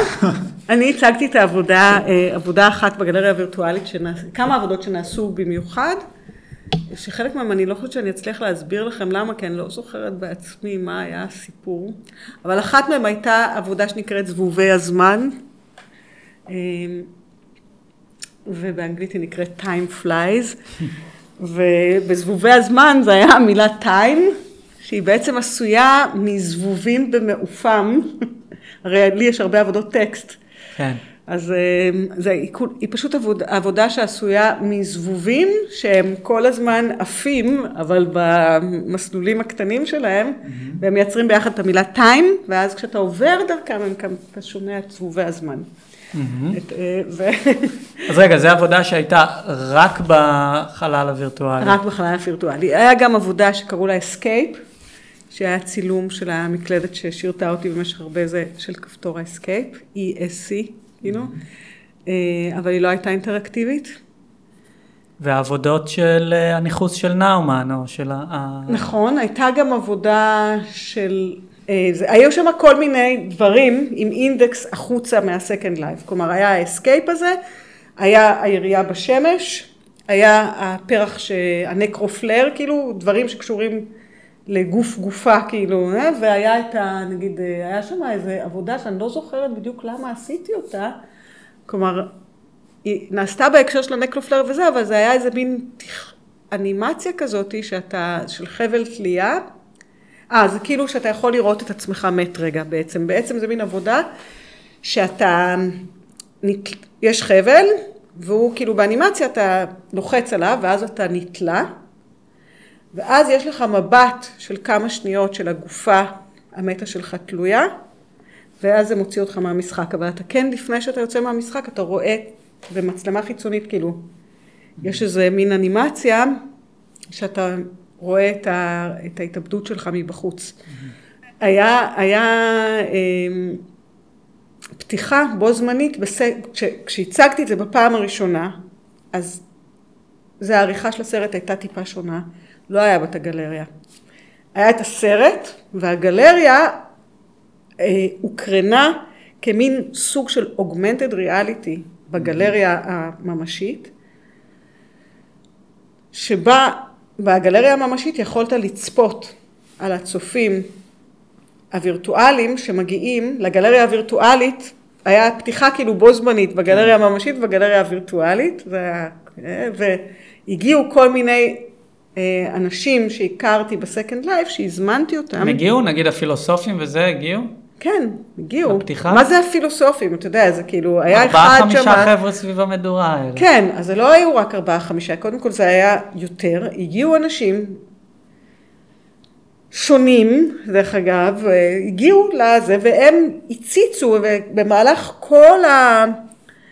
כל התערוכה, במשך הזמן שהייתה מוצגת, שאני לא זוכרת כמה הוא היה, חודשיים נגיד, אז היה live אינטרנט, שבו יכולת לראות את הגלריה החיה מתה בתוך ה-Second Life עם אנשים שמבקרים בה. והמבט השני, אני לא טיפלתי בו. כלומר, לא עשיתי שום מבט מהגלריה החיה, אלא... שהיא הייתה איפה הגלריה החיה באותו זמן? לא, אני הצגתי את זה בדביר. בדביר באותו זמן? הצגתי את זה בהתחלה בדביר, ואחרי זה הצגתי את זה בעוד הרבה מקומות, כולל עם הגלריה live, אבל אני, לא, אני לא זוכרת בדיוק איפה, אבל בחו"ל נגיד, כן. הצגתי ב... אני לא זוכרת איפה הצגתי את הגלריה live, אני צריכה להיזכר, כי אני זוכרת שזה היה עם האינטרנט ועבודה קשה כאילו לזה, ובכל מקרה, ובחלק מהזמנים היא באמת הייתה לגמרי ריקה. אבל עדיין היא הייתה משודרת ב live. Mm-hmm. כאילו, זאת אומרת, אם אני... ואז היה כל מיני רגעים שאני עצמי הייתי נכנסת לשם ויושבת שם רגע בפינת החדר mm-hmm. לבד, ו... או מישהו היה, כאילו, תוך כדי זה שזה הוצג, היה לי מין כאילו מין חדר בתוך התערוכה. כן. אה, אבל זה לא שרד את הזמן, זאת אומרת, אה, זה היה בשנה הראשונה שהעבודה הזאת הייתה... ואחרי זה אה, בעצם אני הפסקתי לתחזק את הגלריה, כי גם על הגלריה היה צריך לשלם שכר דירה, כן. וכידוע... מה, ארנונה וזה? לא, השכר, כאילו, זה לא כל כך יקר, אני לא זוכרת, אולי זה עלה רק 20 דולר לחודש, אבל כמה אתה רוצה לשלם 20 דולר כן, לחודש? כן, לא מעט. כאילו, לא for lifetime, כאילו, אתה לא מעוניין בזה. אז אה, בעצם אני סגרתי אותה. סגרת את הגלריה, כן. כל הגלריות נסגרות. בדיוק, סגרתי אותה. אולי זומר יעברו ל Second Life. רגע, זומר נסגרת? לא, הם עוברים... הם אה, עוברים להרצל 16, אבל למתכונת אה, מצומצמת יותר ממה שהבנו. מה זה הרצל 16?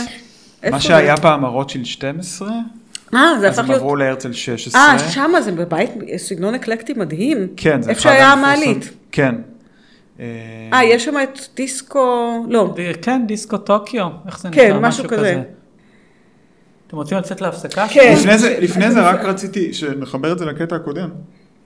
איך זה, רציתי לשאול, אה, איך זה, איך זה נגמר, ה-Second Life, כאילו מה... מתי החלטת, כאילו, איך זה נגמר? מתי החלטת ש... שזהו? שיש לך מספיק חומר ו... מתי עזבת? כי אני מניח שכשזה היה, אז הייתה פעולה מאוד אימרסיבית, כאילו שהיית מאוד מושקעת בזה, והחיים שלך כאילו...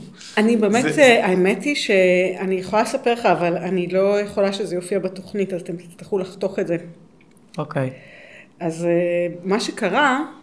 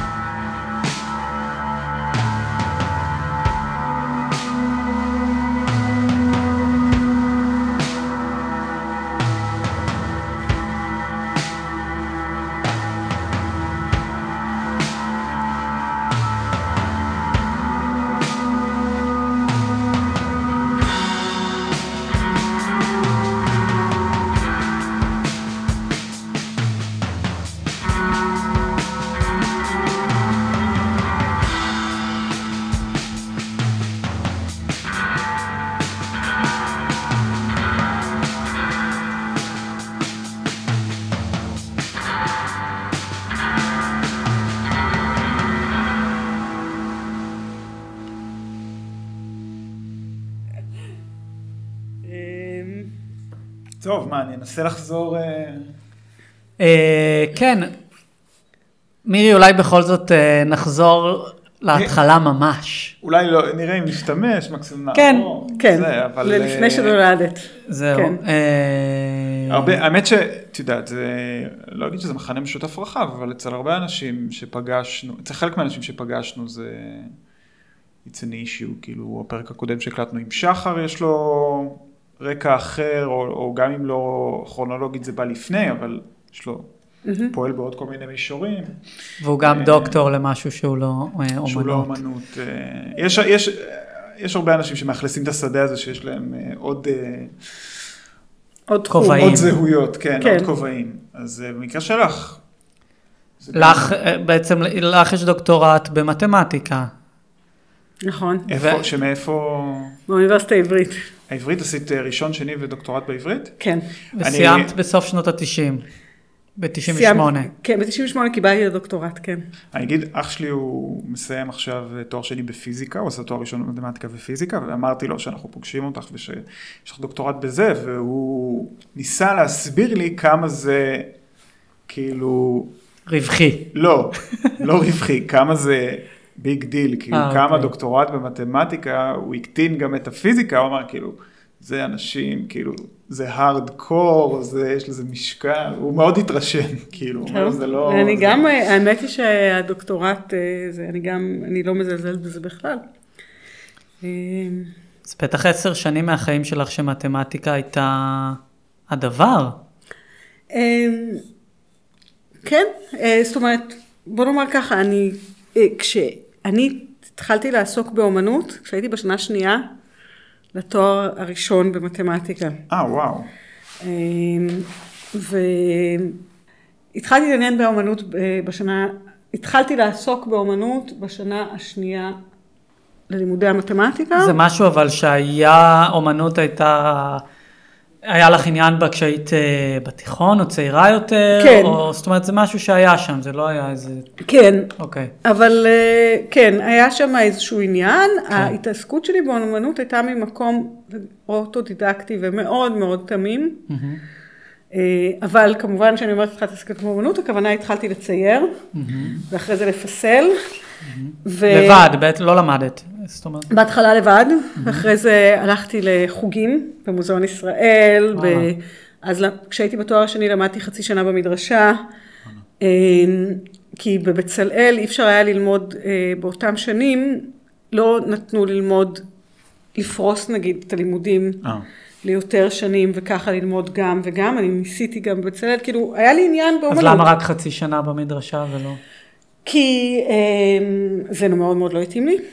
אה, גם, זאת אומרת, זו הייתה נסיעה מאוד ממושכת, המדרשה הייתה אז ברמת השרון. כן, אה, וה- בכורתי.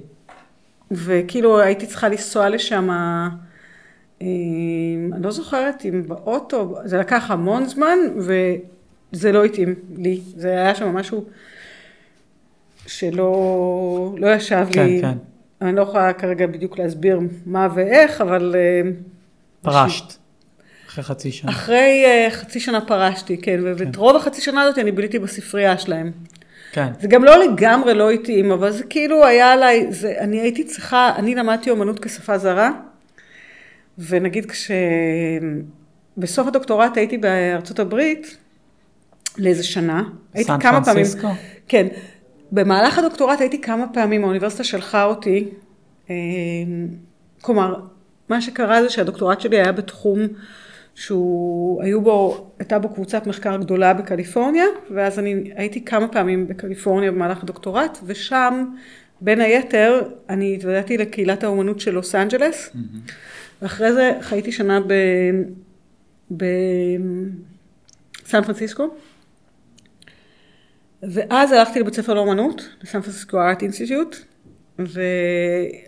ועשיתי איזה כמה קורסים. למעשה היה לי כסף לשלם על שני קורסים, קורס אחד בסמסטר א' וקורס אחד בסמסטר ב', אבל הבית ספר ממש ממש אימץ אותי, בגלל שכבר הייתי, למעשה אני הגשתי את הדוקטורט באותו זמן, והיה לי ידע במלא תחומים שהם נלווים לאומנות, כמו נגיד פילוסופיה ו, וגם באומנות באזורים מסוימים, אבל הידע שלי עדיין היה מאוד מאוד מאוד אוטודידקטי. עכשיו, המשמעות של זה היה שהיו נקודות שידעתי עליהן המון, ונקודות שלא ידעתי עליהן כלום. אה, ממש... אה, אבל זה הסיפור של ללמוד באמריקה בשפה שהיא לא לגמרי השפה שלי, עבד מאוד מאוד לטובתי ואפשר לי לא להרגיש את התחושה הזאת של האור הדק מדי שהרגשתי בארץ נגיד. Mm. ולעשות כי נגיד אני דברים שגם לא הבנתי את הקוד עד הסוף אז לא, לא ידעתי אם זה, מקבלים את זה או מבקרים את זה או כן. וזה היה לי מאוד מאוד אה, אה, חשוב מבחינה התפתחותית. מעניין. ו... ובעצם... דווקא הזרות הזאת עזרה לך. מאוד מאוד עזרה לי, מאוד עזרה לי. אני חושבת, זה היה איזה, בתור מישהו שלא למד בתוך המערכת הפורמלית, אה, זה אפשר לי לעשות שטויות ולעשות דברים לגמרי half baked, כאילו. זאת אומרת, זה... כן, גם הייתי, הייתי יותר אנונימית. זאת אומרת, בארץ אנשים מכירים אותך, לא? אני לא הכירו אותי אף אחד בארץ. לא, אפילו אם אתה הולך ל... לא יודע, אתה מגיע שנה לאיזה מקום, בטח גם לא מבחינה חברתית. זה לא היה לגמרי מדויק, האמת היא שמאוד הכירו אותי בבית ספר שם, אה, למעשה כבר בזמן שהייתי שם, אה, אני העברתי שם איזה הרצאה אה, אחת או שתיים, וזה כאילו, זה לא היה בדיוק שלא הכירו אותי, ועשיתי פעולות מאוד... מוחצנות mm. אה, דווקא, ואם אנחנו מדברים על פרפורמנס אז עשיתי, בין היתר היה לי בעיה שאני הגעתי כציירת אה, לבית ספר, אבל הלכתי ללמוד New Genres, זאת אומרת אה, מדיה חדשה, הסיבה בין היתר, לא יודעת למה, ואני חושבת שאולי תרצה אבן, שהכרתי אותה בארץ, אתם יודעים מי זאתי, אומנית, השפיעה עליי טיפה. ואולי אה, אה, שהייתה חברה של חברה שלי, וגם אה, מה שקרה זה ששכרנו שם בית ב, בסן פרנסיסקו ולא היה לי סטודיו, כי בכל השנים האלה היה לי סטודיו. אה, ממש היה לך סטודיו בארץ כן. בזמן הזה? אה, וואו. הסטודיו זה היה חדר בבית, אבל כן. שהוא חדר שבו כן, ציירתי. שהוא כן. מוקדש לזה. שהוא מוקדש לזה. ו, ולא היה לי, ואז ניסיתי לעשות ציור. אבל כבר הייתי במחלקה הזאת של ה-New Runners, והרגשתי שאני הורסת את, ה, את הבית של היפנים שמהם שכרנו את הדירה בברקלי. ואז אה, למעשה אני הפסקתי לצייר ולפסל שמה, וגם קיבלתי, אנשים אמרו לי, כאילו עשיתי כמה עבודות מדיה, שזה היה, כל עבודה אחת מהם הייתה העבודה הראשונה כאילו שעשיתי, העבודה הראשונה ש... אחת הראשונות ממש, כאילו, זה, זה עבודה שלי, אחת העבודות שלי שהכי הצליחה, זה העבודה הזאת עם המאוורר. כן. עשיתי אותה שמה, והעבודה הזאת אחרי זה אני טסתי עליה ברחבי העולם. עבודה שבה את מקרינה אה, עצים, צילום של עצים. זה צילום של עצים שצילמתי בסופה באיזה אלניניו שהיה בסן פרנסיסקו. אה, אה, כאילו היה אה, סופה מטורפת, וזה עצי אקליפטוס, מצולמים בסופה. והסופה משוחזרת על ידי מאוורר תעשייתי. ומה שקורה בעבודה הזאת שיש בה איזושהי התמרה כזאת בין חושית, כי ככל שהעצים זזים יותר בדימוי, למרות שנגיד בגרסה שהיא מוצגת עכשיו, היה לה כל מיני גרסאות, אבל בגרסה שהיום יש אותה בכל מיני מוזיאונים, אז היא, זה straight הקרנה על מאוורר תעשייתי בתנועה, ו... בגלל שמרגישים את הרוח בגוף אמ, ורואים את הדימוי, אז ככל שרואים את העצים זזים יותר, ככה מרגישים את הרוח יותר. אז נוצרת איזה מין, וכשהסופה שוכחת בדימוי, גם אם המעבר ממשיך לפעול באותה עוצמה, פתאום שומעים אותו יותר חלש ומרגישים אותו יותר חלש. וואו. זה כאילו מין דבר כזה שסוחף אותך, מין, המאוורר, הדימוי, הוא נתפס כמין דימוי היולי כזה, ש... אפשר להכניס לתוכו את היד כי הוא מייצר הרבה מאוד שכבות של, אה, של דימוי בגלל הקמירות של הלהבים. לא משנה, בכל אופן את העבודה הזאת אני עשיתי בסן פרנסיסקו אה, ועבודה שעשיתי, היו הרבה עבודות בפרפורמנס אה, וזה היה מתוקף העובדה שבעצם לא היה לי סטודיו וגם לא היה לי שפה וגם עוד כל הדברים האלה, וגם הרגשתי תחושה גדולה של חופש, אה, שנבע באמת מהזרות ומהחוסר יכולת שלי להבין ניואנסים, זה עבד מאוד מאוד לטובתי. אבל היית בסן פרנסיסקו... אה, שנה. אבל לא בגלל שאת רצית להיות שם, אלא עברת, אם, אם אני זוכר את הביוגרפיה, עברת עם, הב, עם בן הזוג שלך, לא? או ש... כן. כאילו אני- זה היה אילוץ שלו יותר לה- להגיע לשם, לא? אני פשוט הייתי בשנה שכבר סיימתי את כל החובות שלי כן. לדוקטורט, ורק הייתי צריכה להגיש אותו, והדבר, אני רציתי, זה כאילו, כן, הוא היה לו היה לו עבודה משהו בברקלי, שם, ואני ב- בכל מקרה הייתי קשורה בדוקטורט ל... זה, אבל אני באתי לשם מתוך מטרה ללמוד אומנות. אוקיי. ובעצם את אומרת, היית שם שנה ולמדת ש- שני קורסים? זה היה... לא, אני שילמתי, היה לי כסף לשלם על קורס בסמסטר א' וקורס בסמסטר אבל ב'. הם פתחו לך את התוכנית, כאילו... אבל אה, אני זכיתי ליחס מאוד מיוחד בב- בבית ספר. למעשה אני למדתי מה שרציתי, וכאילו, איזה כיף. אה, והבית ספר מאוד מאוד אימץ אותי, בגלל שבאמריקה אוהבים עופות מוזרים, ואני הייתי אחד כזה, כי ממש כאילו, ה- היה לי את, ה, את כל החזות של ניו קאמר, כאילו ל... לעולם האומנות, של מישהו שהוא מביא איתו איזשהו מטען, אבל הוא לגמרי זר גם בו זמנית, וכאילו... גם פה זה סוג של מודל אידיאלי של סטודנט לאומנות, לא? כאילו... כן, אה, לא דוקטור. שהוא סטודנט לאומנות, כאילו? אה, מישהו שבא עם עולם פנימי מאוד מאוד עשיר, שהוא מדיסציפלינה אחרת, אבל כאילו... אני לא יודעת, יש לזה. גם, אה, גם, גם, אי אפשר לעשות לזה, נגיד, יש פה מרכיב שאני יכולה לדבר רגע על הדבר החסר, שהיה לי אותו קצת בסן פרנסיסקו, כי מה שקרה, בסן פרנסיסקו אני הייתי בתחילת, כשאני הגעתי, אני הייתי בת 30 וקצת, 32 אני חושבת. התחלת ללמוד בגיל 32. לא התחלתי ללמוד, כי זה, אני... מדרשה ו... לא, אני, אני הייתי לגמרי, אוטו, זה לא היה מצב שהתחלתי ללמוד, אבל אני, כי אני למדתי אומנות בערך עשור כן. לבד, וזה, ולמדתי את זה בצורה אומנם לא אה, גנרית, אבל כן אה, זה היה דבר שתפס מקום מאוד, זה, והראיה לזה זה שתמיד כאילו, אומר- הרי לי הייתה קפיצה מאוד מאוד גדולה ומהירה בקריירה שלי, אבל היא לא הייתה יכולה לקרות בלי ההכנה הזאת בלי שלך עם ההכנה הזאת, עצמך. ההכנה הזאת היא הייתה, אה, אה, הייתה הבסיס כאילו ברור. גם אם הוא נעשה ב, במידה רבה של תמימות ואולי אפילו של אי הבנה, אבל הוא כן נעשה במשך שנים, כן, את לא טיפוסית בכלל מהבחינה הזאת, כלומר, רוב האנשים שכאילו, זה מטעה להגיד שהיית דוקטורנטית למתמטיקה שהתחילה ללמוד אומנות בזה. בדיוק, כן, זה ממש לא היה זה המצב, היה כי אני בזמן. שלמדתי שם ממש בסן לא. פרנסיסקו, הציעו לי מלגה לתואר השני אם אני רוצה להישאר, נתנו לי ללמד איזה סמינר, כאילו אה, זה לא וואו. היה מצ- המצב בדיוק, זה היה מצב שהגיע מישהו שהוא זר, כן.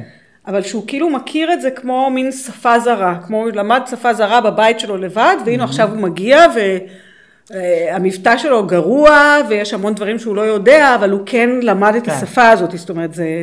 ואז את חוזרת, ל... אה, ואז את חוזרת לארץ. אני חזרתי לארץ כי נגמר לי הכסף. אוקיי, אמ, אבל אה, את חוזרת לארץ ודי מיד מוחתמת על ידי גלריה דביר, לא? לא מוכתמת, אה, מוכתמת זה נשמע, זה נשמע, זה עם, עם כף או עם חטא? עם חטא. כן, כן, מוכתמת, זה נשמע עם כף. ברנדד. לא, מה שקרה, אה, כמו זה את שאמרת, אמרת, מירי. אבל אני, זה מה ששמעתי. אוקיי. אז אתה אומר, שומע, שומע במו אוזניו. אה, מה שקרה זה שאני ניסיתי, היה לי הרבה עבודות שלוקחות את הצופה בחשבון כבר אז. זה היה עבודות, למשל, העבודה הזאת עם המאוורר, ש, שאין לה שום אפשרות לתיעוד, כי בעצם החוויה היא יוצאת מהמישור הוויז... ה- ה- של ה visual ומערבת עוד דבר, והיה לי סדרה של עבודות כאלה, עבודות שפונות כל פעם לאיזה מקום אחר, אה, מבחינה תחושתית. והייתי צריכה שאני אבוא אנשים אליי לסטודיו, ומעט אנשים אה, הסכימו לבוא אליי, וביניהם היה דביר הסכים לבוא אליי לסטודיו. זאת אומרת, הזמנת הרבה, הרבה, אני לא יודע, עוצרים, גלריסטים, אמנים. הרבה, אתה יודע, כאילו, אני הזמנתי, ממא... שוב, אני לא הכרתי כאן איש, כן. ובמידה מסוימת זה נשאר המצב שלי 20 שנה אחרי, אני עדיין, כשדיברנו על היתרונות של בית ספר לאומנות ועל ה... על ה... המטען התרבותי שאתה מביא, אז יש מחסור נורא נורא גדול שאני חוויתי אותו אז וחווה אותו עד היום, ושבסן פרנסיסקו נגיד לא היה לי אותו, כי אם, ואם הייתי נשארת שם בוודאי שלא היה לי אותו, וזה שכאילו אתה, כשאתה מגיע לבית ספר לאומנות, אז אתה חלק מאיזשהו being קולקטיבי שלומד אומנות, ובתוך האנשים האלה הופכים להיות אה, חברים שעדים להתפתחות שלך, שמכירים את העבודה שלך ואתה את שלהם, כן. שהם אה, ברי פלוגתא שלך, שאתה יכול, זה דברים נורא נורא נורא חשובים. עד היום את מרגישה את זה? בוודאי. וואלה, את ההיעדר הזה? אני מאוד, מרגישה לגמרי. אני מרגישה אותו לגמרי, אה, גם החברים הטובים שלי הם לא אומנים. כן. הם פילוסופים, הם כל מיני דברים, מתמטיקאים, אולי פה ושם איזה אומן או אומנית, אבל זה לא, לא נהיו לי חברים אומנים. כאילו, מדי פעם כן, אבל זה לא, זה בגלל ש... שלא לא חוויתם ביחד את החוויה לא המעצבת הזאת בדיוק, של בית ספר. והחוויה הזאת, בעיקר במקום כמו ישראל, היא קריטית. מאוד. בישראל, אה, כידוע, יש כל מיני... Uh, מתחים ועניינים והעמדה של עצמך, ואני הדבר הזה גרם לי לתחושה של אה, אה, זרות בתוך המקום, למרות שאני נולדתי פה והכל, אבל מבחינה אמנותית, אני לא, אני כאילו, מצב נורא מוזר, שכאילו אתה בן המקום ואתה זר למקום, בגלל שלמדת, נניח, אני בקהילה המדעית לעומת זאת, אני שוחה, כאילו, אני, אני יכולה להתיידד עם אנשים תוך שניות, כי אנחנו... כן. אכלנו מאותו המסטינג, כאילו, כן. אנחנו, אני מכירה את הדבר הזה, ובבצלאל נגיד, אני מלמדת, לא יודעת כמה שנים. הרבה. הרבה. כן. עוד מעט אני חושבת, אה, כן, אני, אני מלמדת יותר מ-15 שנה, mm-hmm. ועדיין אין לי את ה... אני עדיין מרגישה את הזרות. עכשיו, הזרות היא גם תחושה, זו תחושה שבתוך העבודה שלי, וזו תחושה קיומית, וזה בסדר. אני, כן. אין לי, זה לא תחושה שאני נלחמת בה, אבל היא בוודאי חלק מה... אין לי כאילו את ה... אין לי את התחושה הזאת שאני משתייכת למקום, ממש כן. ממש לא. כן. ואף פעם לא היה לי אותה. Mm-hmm. וזה לטוב ולרע, יש לזה את שני הצדדים. כן.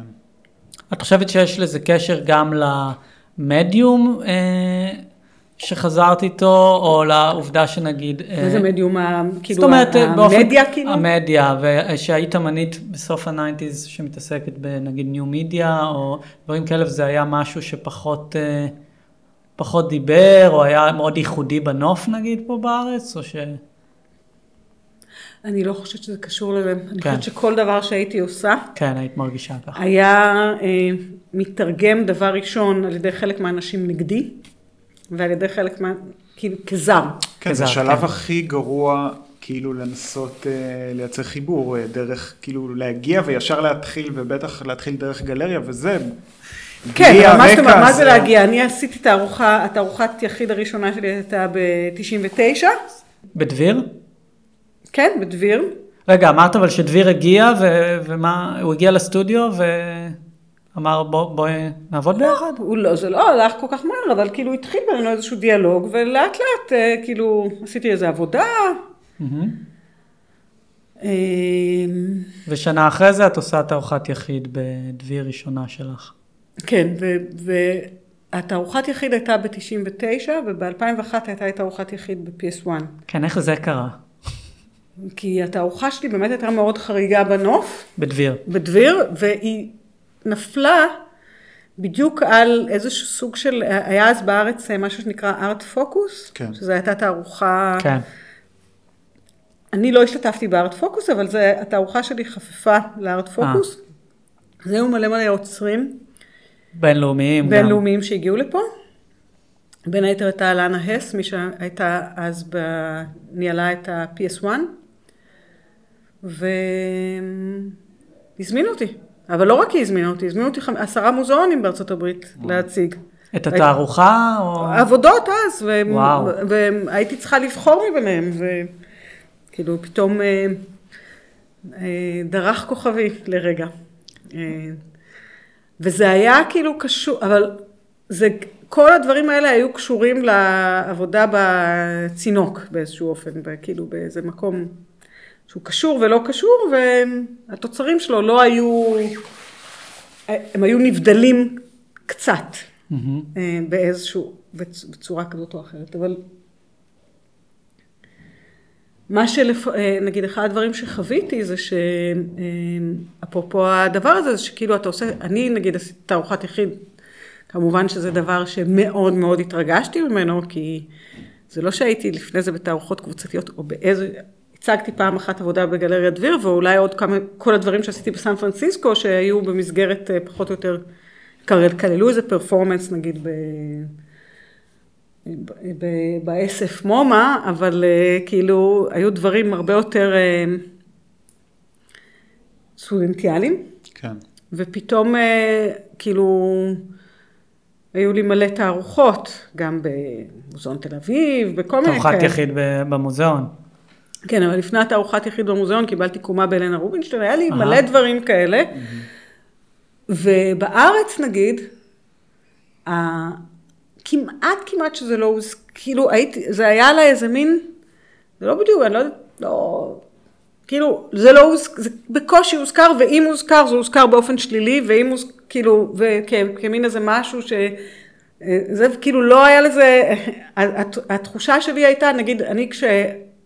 את אותה עבודות דומות, וחלקן עם חפיפה, שהצגתי במורמן נגיד, ב-PS1 סליחה, שהיה אה, אגף של המורמן, כן.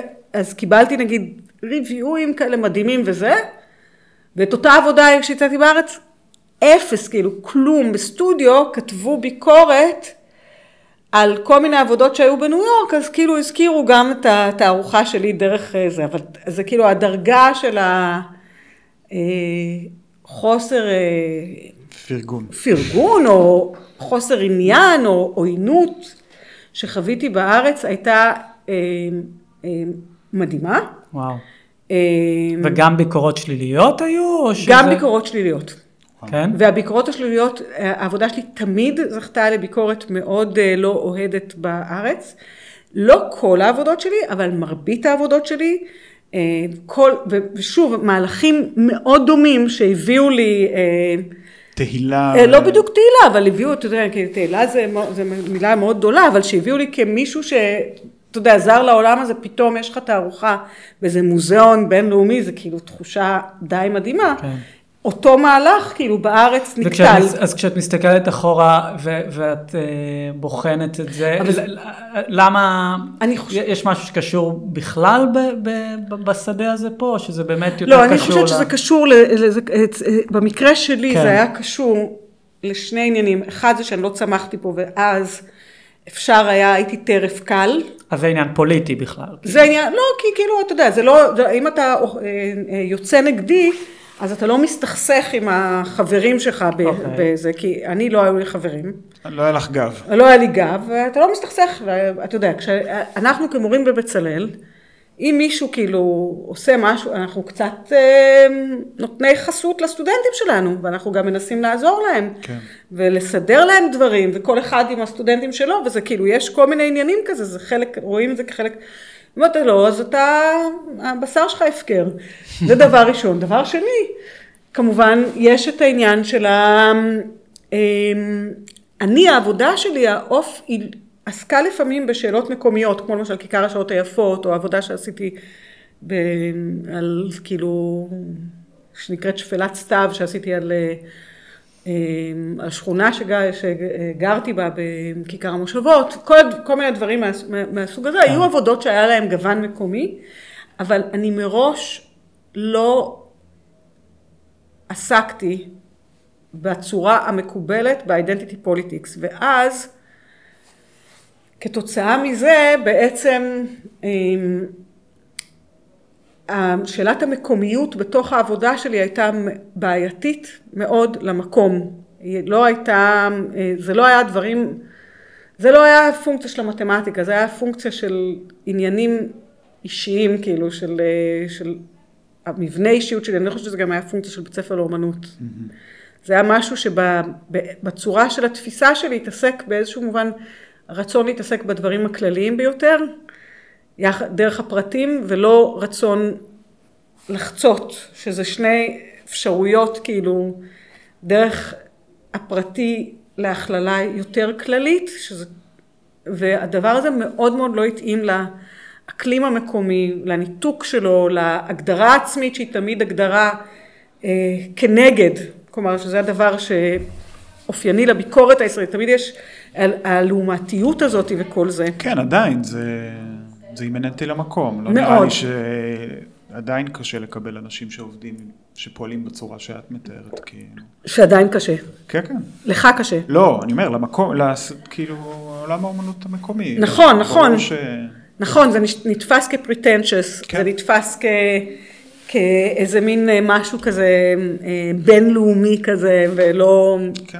לא מתחייב, זה נתפס ככל מיני דברים, וזה פשוט, אה, זה עמדה שהיא לא עמדה רווחת. אז שני הדברים האלה הם גרמו לזה שבאמת אה, אה, בתחושה שלי, כמובן, אני לא, אתה יודע, אני, זה לא שלא קיבלתי כלום מהמקום, בוודאי, אני עובדה, אני עובדת פה כן. ואני מלמדת פה וכל זה, אבל התחושה שלי הייתה של חוסר פרגון מאוד מאוד מסיבי, בעיקר בשנים ההם, שזה השנים שבהם אני מאוד מאוד הצלחתי, כן. וזכיתי ל, כאילו לאפס כאילו התייחסות, או התייחסות עוינת, כאילו פה. כן, גם הפער העצום באמת בין החוויה של כל מה שמחוץ לשדה הזה, לבין מה שקורה פה. עכשיו, זה, ד- ד- דרך אגב, הדבר הזה לאומניות ישראליות, זה לא זר.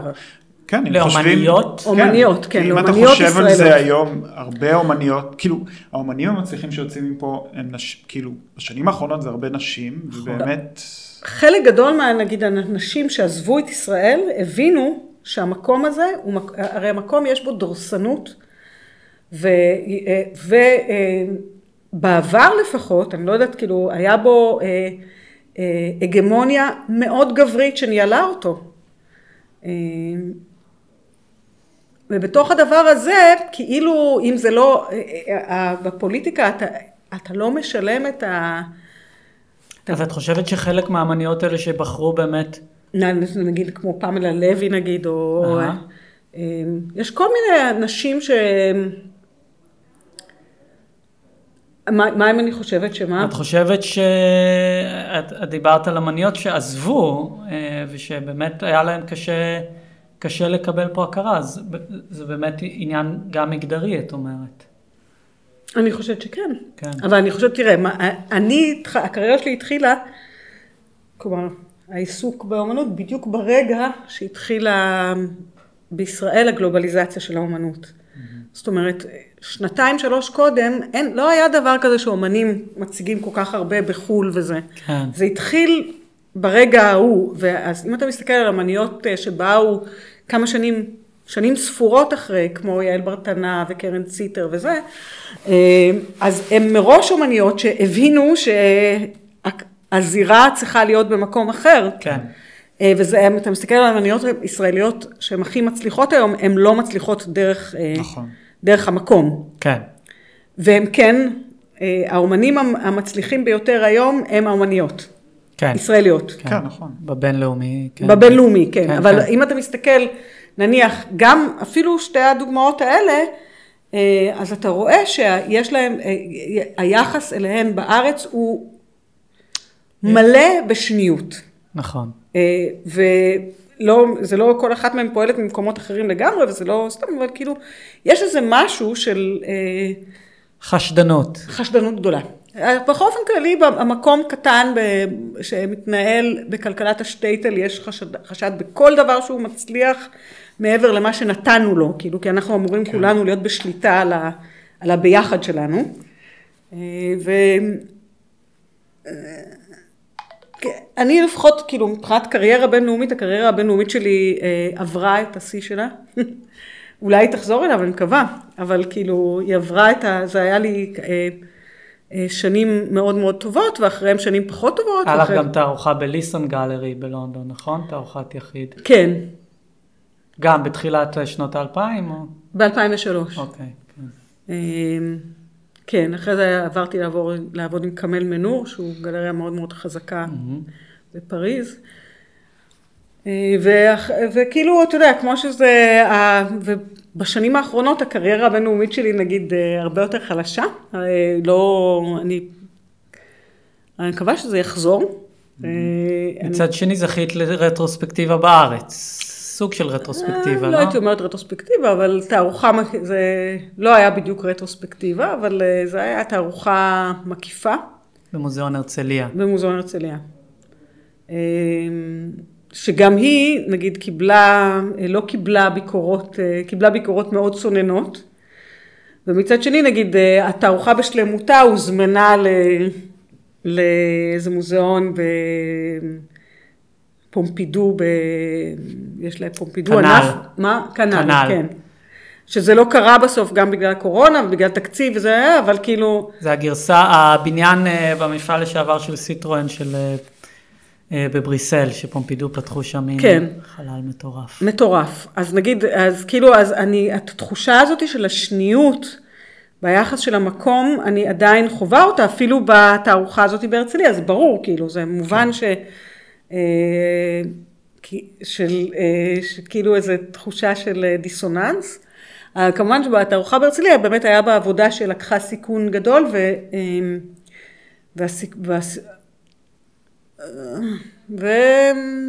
הסיכון הזה עלה לה בביקורת, עלה לה בביקורת היחידה שנכתבה עליה, שזה ביקורת בהארץ של שאול סתר.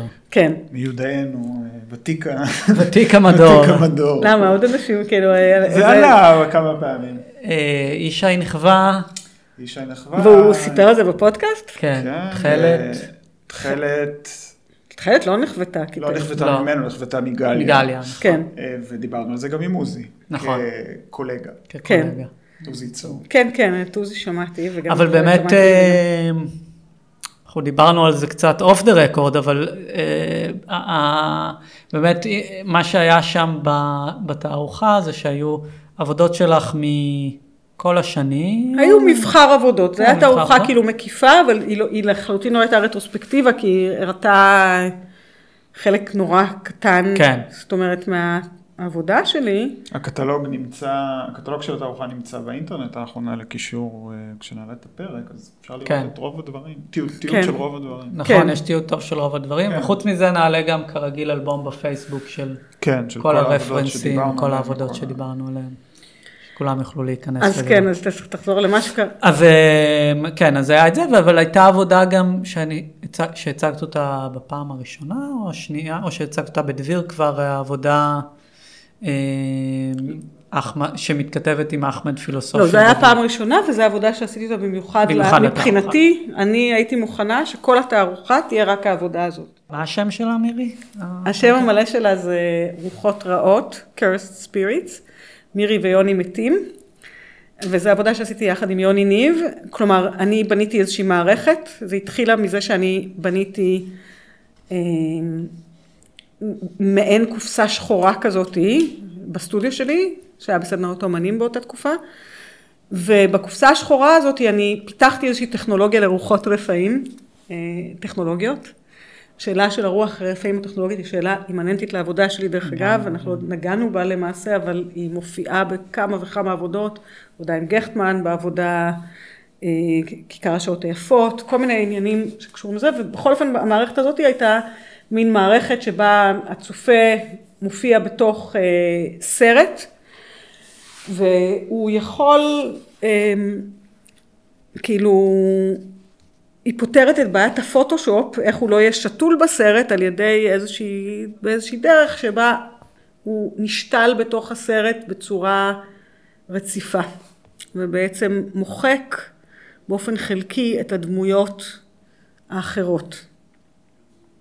אה, ואני אה, רציתי להקליט בתוך המערכת הזאת כל מיני דברים. וכשהתחלתי להקליט אז ראיתי שיש בה, המערכת בעצם מאוד מחדדת את השאלה של ה-aesthetics of narcissism, היא מערכת חשבון נפש. בעצם המערכת הזאת היא מערכת שבה כשאתה יושב כצופה או כאומן או כפרפורמר, אז יש לך את הפידבק של המוניטור, רק שהמוניטור הוא בגודל של מסך שבו אתה מופיע בגודל טבעי, כאילו, ו... לתוך זה, בעצם הפרפורמנס לתוך המצלמה, הוא הופך להיות מין פרפורמנס מתוכנן לתוך הדבר, ו... אמ, חשוב לציין שאני, בשביל לאפשר את ההקרנה הזאת, אני בעצם, כאילו, פיתחתי את זה דרך טכנולוגיה של אינפרד, שהיא טכנולוגיית מעקב, כידוע לנו. אז אני כן. השתמשתי בכאילו סדרה של טכנולוגיות רפאיות, אני בניתי מצלמת אינפרד והארתי את החלל באינפרד, אז קורים כל מיני דברים מבחינה ביולוגית, ש, שאני יושבת בחושך מוחלט, רואה את הדמות שלי לגמרי מוארת באיזה אור קריפי על המסך, ואני פועלת ביחס לבבואה הזאת ומנסה לדבר דרכה, בתוך החושך. אז בעצם היה לי את הקופסה השחורה הזאת, וכלפיה רציתי לברוא איזושהי עבודה שהיא באה חשבון עם ה-aesthetics of narcissism, ועם השאלה של הספקטקל של הדימוי, ושל המערכת המוזרה הזאתי. וכשהרצון שלי היה, הטכנולוגיה זו טכנולוגיה מאוד מאוד מרשימה בפעם הראשונה שרואים אותה, כי בעצם אמ, אתה מופיע כזר לעצמך, בניגוד, זאת אומרת, אה, אה, כמו בפעם הראשונה שנרקיס באמת רואה את עצמו. מייצרת אזהרה, והאזהרה הזאת היא גורמת לך אל ההתאהבות, או לפחות לעניין המחודש. זה לא כמו במראה במעלית, אלא זה משהו שאתה פשוט רואה... אם לרפרר לחלק אה, מוקדם בשיחה, זה כמו למתוח... להעריך מאוד את הרגע הזה שהיה בסקונד לייף ב-BRB, של הרגע שאתה יכול להתבונן, ב... שהעבודה שתיארת, שאתה מתבונן במוות שלך, תלוי. כן, בדיוק. פתאום יש לך איזשהו מבט חיצוני. בדיוק, אתה פתאום רואה את עצמך במבט חיצוני, ולא רק זה, גם שחקנים באים ומתיישבים לידך, וכאילו במסך, וכל מיני דברים. ממש רוח רפאים. כאילו. זה ממש כאילו, אתה רואה את עצמך כרוח רפאים, אתה רואה את עצמך, זה, אה, אה, אתה רואה את עצמך קצת מבחוץ, כן. אבל אתה כמובן נדבק לבבואה שלך, והשאלה היא באיזה אופן. כי אנחנו דיברנו קודם על דן גרם ועל ההבניה של הסובייקט ועל האחריות, השאלה היא באיזה אופן אכן האסתטיקה הזאתי של הנרקיסיזם, היא באמת מאפשרת אה, הבניה של, של סובייקט פוליטי שיש לו יכולת פעולה, והעבודה שלי היא באה חשבון עם מצב הדימוי. וזה היה הרצון שלי במחזה, ובסופו של דבר יוני ניב אני הזמנתי אותו לבוא למערכת הזאת שהייתה כבר מותקנת בסטודיו שלי ולנסות לברוא ביחד איתי וגם כבר חשבתי על אלן בדיו. בגלל שאלן בדיו הוא במחזה הזה אחמד פילוסוף הוא בחשבון הוא כמובן משתייך לשמאל הרדיקלי הבויקוטי וכל, וכל זה אבל הוא בחשבון עם ה-identity politics. זה בעצם מחזה שהוא פארסה ואני חש... רציתי כאילו עד המוות, כאילו לעשות איזה משהו שהוא כנגד כל העבודות האלה שמנסות, אה, שהן כאילו במקום הנוח. אני רציתי להביא את המקום של האי נוחות, זה היה כמה שנים אחרי שאני התחלתי לעבוד על זה בדיוק. קיבלתי את הזה ממפעל הפיס ואימא שלי נפטרה. וזה צבא. מה זה את הזה ממפעל הפיס? את התמיכה ממפעל הפיס, בדיוק קיבלתי אותה כשאימא שלי נפטרה. את הזה. ו... את הזה. ואז כאילו, כן, בדיוק, את הזה או זה. ו... ואז אה, זה מאוד, אה, ש... ובעצם זה היה מבחינתי הפתיחה של מספר עבודות שהן קשורות לחשבון נפש, ולחשבון נפש שמבחינתי תמיד היה לי עניינים בספקות יותר מאשר בוודאויות לאורך כל העבודה שלי, אבל פה אני בעצם החלטתי לשים על זה דגש הרבה יותר אה, גולמי בוא נאמר בעבודה, ורציתי לעשות עבודה שהיא, אני אמרתי לכם גם בפעם שעברה, אני הושפעתי משרה קיין, הושפעתי מכל מיני מופעים כן. של התפרקות בתיאטרון, אני רציתי שהעבודה תהיה כמו חור שחור, אני לא חשבתי עליה כעל מחזה, חשבתי עליה כעל מקום שבו אתה נכנס ועם ציפייה נורא גדולה ואתה מוקסם, ואז אתה שם לב שיש שם באמת איזה כאילו רוחות רפאים אה, מושגיות של העבר הזה, של האסתטיקס אוף נרקסיזם וההבניה של, של הסובייקט. ואני אה, לא חשבתי על זה שזה אמור לעבוד כמופע מההתחלה עד הסוף, למרות שאני מצאתי ועדיין מוצאת את המופע הזה כמופע מרתק, אה, חשבתי שהוא מאוד מאוד מעניין. אבל מתוך הפרימות שלו, מתוך, מתוך הפרימות שלו, ומתוך העילגות שלו, ומתוך המקומות הלא... חוסר וירטואוזיות שלו. החוסר וירטואוזיות שבא יחד עם וירטואוזיות טכנולוגית גדולה מאוד. אבל שמאוד מוסו... היא כאילו באחורי הקלעים. היא באחורי הקלעים, ואתה עדיין רואה שכאילו מרחפים עליך כל מיני אוגמנטד ריאליטי שמדברים איתך מדי פעם, אבל זה הכל נעשה בכבדות. אבל באיזה... בפועל מה שיש שם, אה, זאת אומרת, זה את ושותף שלך לעבודה? יוני ניב. יוני ניב. את ויוני ניב משחקים את המחזה, או מקריאים כן, לא, חלקים בש... ממנו? זה, זה שלושה, שלוש מערכות. כן, שלוש מערכות. מתוך המחזה שהוא שלושים ומשהו אפיזודות. ואנחנו... אה, שהוא מחולק לפי אה, מין אה, נושאי יסוד, שאלות פילוסופיות. כן, בסיסיות. כן, כן, אז השאלה הראשונה זה אודות הכלום, זו שאלה מאוד יסודית, ואז אני ויוני באמת מחזקים, בסצנה השנייה היא אודות הסובייקט, ואז מגיע במאי תיאטרון נודע, מיקי גורביץ', והוא מלמד אותנו להבנות את עצמנו כסובייקט, אז זה כמובן יש, זה אמור להיות, ומיקי גורביץ' גם הואשם וזוכה, אז כאילו עולה שאלות כאילו מיטו שהן עולות ומתפרקות תוך כדי ה... תוך כדי הדבר, אז הוא גם מפלרטט כבימאי עם הצופה שיושבת בכיסא הצופה, כל מיני דברים שקורים שם, אנחנו עומדים עם התחת שלנו למצלמה כל, ה, כל, ה, כל הסצנה, עם התחת לקהל. כי זה כאילו החזרות כי למחזה, כי זה כאילו החזרות נכון? למחזה, וזה אודות הסובייקט. שזה גם מתכתב עם, אה, לא יודע, מסורת תיאטרונית ארוכה. ברור. והסצנה השלישית היא אודות המוות, ומשוחקת על ידי אה, אה, ילד, שקוראים לו סולו, גבע. ו... ובתוך הסצנות האלה שתולים כל מיני דברים ופתאום הקול של אחמד הופך להיות איזה שפם מרחף באוגמנטד ריאליטי שמדבר וכל מיני דברים שקורים שם תוך כדי אבל זה מאוד מאוד פרום וגם זה לא רק פרום מבחינה של המחזה זה כאילו תקוע. כן. זה תקוע. זה וזה, מתסכל. זה מתסכל. וזה נועד, זה התפקיד שלו, זה התפקיד שלו של מקום, עכשיו זה הכל ביחס לציפייה, כשאתה בא בציפייה שזה יהיה אה, סרט אה, דרמה לעת אה, ערב סוחף, אז זה ההפך מזה, כשאתה בא, בצ... אם אתה חושב על זה כמקום שנועד להיות איזה רוח קרה שעולה מהקבר, ושהיא לא נושאת איתה מסר ברור, כמו נניח אצל שייקספיר בהמלט או כן. משהו כזה, אז, אז בעיניי זה יכול... אה, אז זה מייצר, אז המפגש הזה... אבל היה, המתח, כן, כן, תמשיכי. גם בתוך הדברים, כן, תגיד לך. לא. לא, זאת אומרת, המקום הוא, הוא בא חשבון עם שאלות פילוסופיות, אבל מתוך רצון להדגיש את התקיעות יותר מכל דבר אחר, להדגיש את התקיעות ולהרגיש את הפירוק, להדגיש את הפירוק, להדגיש את המתח שהוא לא מתממש לכדי כאילו ספקטקל של אה, זה. זאת אומרת, אני ויוני, גם אם אנחנו, נס... אתה מרגיש, אני חושבת לפרקים, את המתח שיש בינינו, את השנאה, איזשהו סוג של טינה ושנאה וכל מיני דברים, אבל הם לא מתגבשים לכדי זה ש... אחד אה, רוצח את השני נגיד על הסט. Mm-hmm.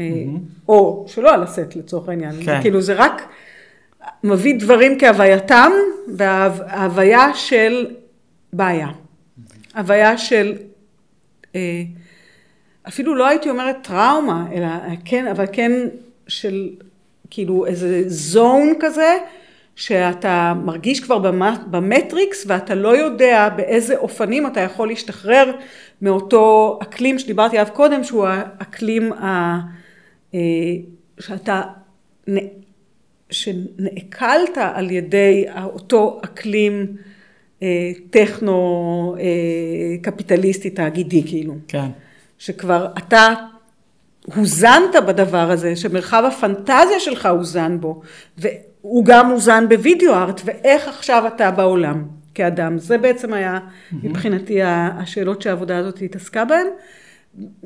ומתוך בחירה אומנותית, אני, בגלל שהיו לי דברים שהם היו כזה בשיין במקומות אחרים, אני חשבתי ש, ששמה זה צריך להיות הפוך, זה צריך להיות ארוך, משעמם, תקוע, לא מקצועי, לא עם סחק... כאילו, לא משוחק. לא משוחק, דפוק, כאילו במבטא, כאילו, ושומט את הקרקע מתחת ל identity politics. כן. כמו אצל בדיו, כאילו, במקום הזה עם הסכמה לבדיו, אבל שגם מגחכת את בדיו, את בדיו עצמו, כאילו. במובן הזה, גם השאלות של המבוכה וגם הגולמיות האסתטית ש, שבחן שם, זה אפשר לראות את ה... בואי נגיד את העבודות זום אה, כקשורות לעולמות האלה של לגמרי. התקיעות ושל ה... ו, ושאר העבודות שהיו בתערוכה הזאת, באמת כמו שאת אומרת, עבודות ש, שמאפיינות, אה, או שלפחות היו מזוהות איתך בתקופות אה, שונות, אבל מה שאני מדבר עליו כמזוהה זה איזשהו משהו גמור מאוד, עם פיניש מאוד... כאילו עד הסוף, אסתטיקה. גם פה העבודה הייתה גמורה, רק שהיא הייתה גמורה. בכוונה, כ... כן. כן, אבל, ו, ו, ובאמת, את הזכרת את שאול סתר שהגיע אה, וכתב ביקורת על התערוכה הזאת, והוא אה, לא הבין את זה כבחיל... הוא לא זיהה את ההתכוונות. הוא לא זיהה את ההתכוונות, הוא אמר, אה, מה קרה... הוא פירש מאוד נכון את העבודה. והמקום שאני כאילו נעצבתי ממנו זה ש... הוא לא ייחס לי, אומרת הוא אמר, הוא אמר מירי סגל אומנית אה, ולא יודעת, היה לו איזה סופרלטיב כלשהו, אבל סופרלטיב חיובי בהתחלה, ואז איך זה מידרדר למקום הזה, הוא לא ייחס לי את ההידרדרות ככוונה. כן, כאילו הוא התייחס לזה כמקצועני וחובבני, כן. וכאילו, אוי נפלת, לא הצלחת לעשות משהו מקצועני. מקצועני מהדבר הזה, כן, וכמובן שאת הדבר, נגיד את המערכת הזאת שעבדתי עליה, שעבדתי עליה איזה שנה וחצי, ושהוא חושב שזה גם היה אי הבנה עמוקה, טכנולוגית דרך אגב, ואי הבנה למה זה מעשה אומנות, כי כשאומן בונה חדר מהסוג הזה, באמצעים של אומנו, אומנים, אז זה אומר שאני שיתפתי פעולה עם תכנתים על האלגוריתם שאני עשיתי, שאני בניתי את המצלמה במו ידיי, כל הדברים האלה זה מהלכים שעשיתי, שאני כאילו בניתי גופי תאורה במו ידיי, כל מיני דברים מהסוג הזה, הם חלק מאותו, זאת אומרת הפוליש הטכנולוגי, הפוליש שהוא חיפש מבחינה טכנולוגית, הוא כמובן שזה אה, אה, לא, הוא, הוא ייחס את זה לזה שאני קניתי איזה מוצר ב, ב, ב, באמזון, אבל זה ממש לא היה המצב, כאילו, לא משנה, בקיצור, אבל זה דברים, זה דברים שאולי כאילו באמת אה, קשה. אנשים שהם לא מהתחום, קשה להם להבין מה המקור ומה הרפליקה. כן. אבל בכל אופן... אמ, זה הפתיע אותך ש, ש, שאפשר לקרוא אה, עבודות שלך בצורה, זאת אומרת שנגיד צופה מנוסה, מבקר אומנות, יכול אה, לייחס לזה, נגיד, לא יודע, קריאה, נגיד. חובבני? זה היה באמת חובבני. אני, לא, אבל... כל ש... הדברים שהוא כתב הם היו נכונים. לא, שלא מייחסים לך כוונה במובן הזה? ש... תראה, אני חושבת שהמילה האחרונה תמיד היא של הצופה. אני חושבת שאם הצופה הוא, הוא שמרן, אז המילה האחרונה שלו היא שמרנית. אם הצופה הוא, אה, אה, נגיד, למד בחוג לפילוסופיה, ונדמה לו, כמו שזה עלה מהביקורת של שאול, שפילוסופיה צריכה להיעשות רק בין פילוסופים, זו תפיסה שהיא תפיסה שמרנית ובעיניי סופר בעייתית, כאילו שומרת זירה, אתה, תן לפילוסופים לחשוב, אתה תעשה אומנות, סליחה, אז כאילו כן. זה באמת. הוא זה... אמר זה עוסקת בשאלות יסוד של שנה א' בפילוסופיה או כן, משהו כזה. כן, אבל שאלות לא... יסוד של, של שאול סתר או לטובי הפילוסופים החברים שלו, אין תשובה טובה עליהן, זה לא שהשאלות יסוד האלה כבר כמו במתמטיקה כבר פוענחו. כן. זה לא כן. המצב, כמו שאנחנו יודעים, השאלות האלה. וזה שכשאומן כמובן בוחר לעסוק, לעסוק בשאלות פילוסופיות, הוא, אני חושבת שאומן תמיד אומר בעבודה שלו, עונה על השאלה מה חשוב. מה חשוב לי ומה חשוב. Mm-hmm. וכאילו, כשבן אדם בוחר להגיד המבוכה זה דבר חשוב, או הכישלון זה דבר חשוב, או הביזוי העצמי זה דבר חשוב, זה אגב, שוב, ממש ממש לא אופייני רק לעבודה שלי וגם לא בזה, כי זה, לדבר הזה יש היסטוריה. ברור. וכשאני פשוט בחרתי לשים את זה בקונטקסט של עבודות שגם היה להם תשדורות אחרות בחלקן, לא בכולן. זה גם, דרך אגב, היום במרחק של, 15 או 14 שנה לאהוב את כיכר השעות היפות עם הכיסא המסתובב, זה קל. כשהעבודה הזאת הוצגה בארץ, היא לא קיבלה ביקורת טובה, אבל היא כן... העבודה הייתה הקרנה מסתובבת אה, שנעה יחד עם הצופה שעומד על, אה, שיושב על אה, כיסא מנהלים כזה, כיסא כן. גלגלים, כן. והעבודה נעה מוקרנת על, על הקיר של הגלריה, והצופה נע איתה בצורה סינכרונית. נכון. סביבה. אז עכשיו, העבודה הזאת, זה לא הפריע נגיד לאוסף של פומפידו לקנות אותה, אבל בארץ היא לא, לא, לא, לא זכור לי שהיא קיבלה איזה שהן ביקורות mm-hmm. יוצאות דופן. כאילו... כן. אני לא זוכר, לא זכור לי, למעשה לא זכור לי שאני לא, אני קשה לי, אולי עוזי צור דרך אגב כתב עליה איזה מילה או שתיים, בפעם שהיא הוצגה פעם נוספת באיזה הקשר, אבל אני לא חושבת, אני חושבת שהיא זכתה לשתיקה רמה. Mm-hmm.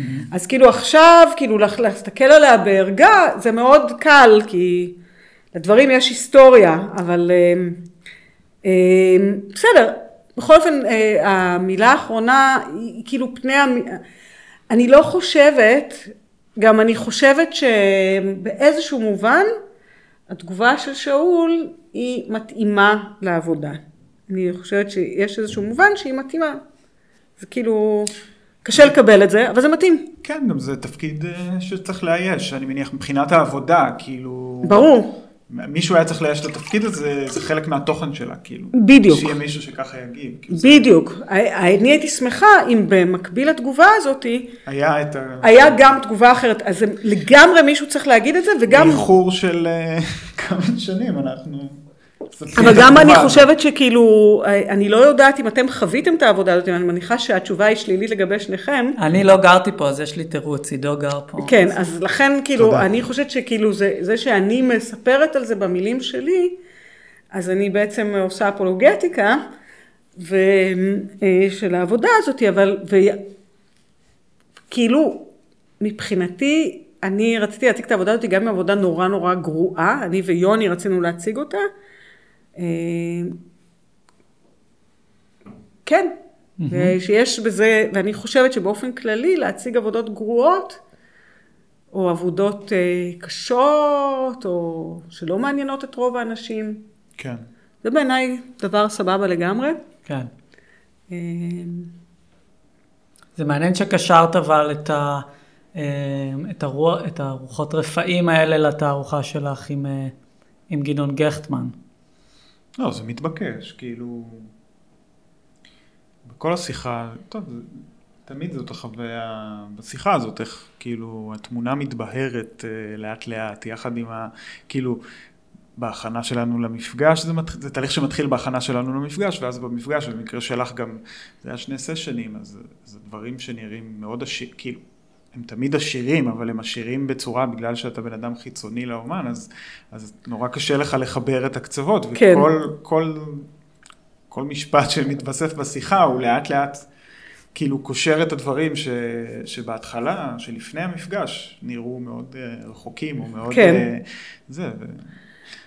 נכון, העבודה עם גדעון גחמן היא בעצם עבודה שאני, שמבחינה מושגית, אני, גדעון היה חבר שלי, כלומר, mm-hmm. אנחנו נפגשנו בתערוכה ב-2003 במוזיאון חיפה, שעצרה דניאלה תלמור.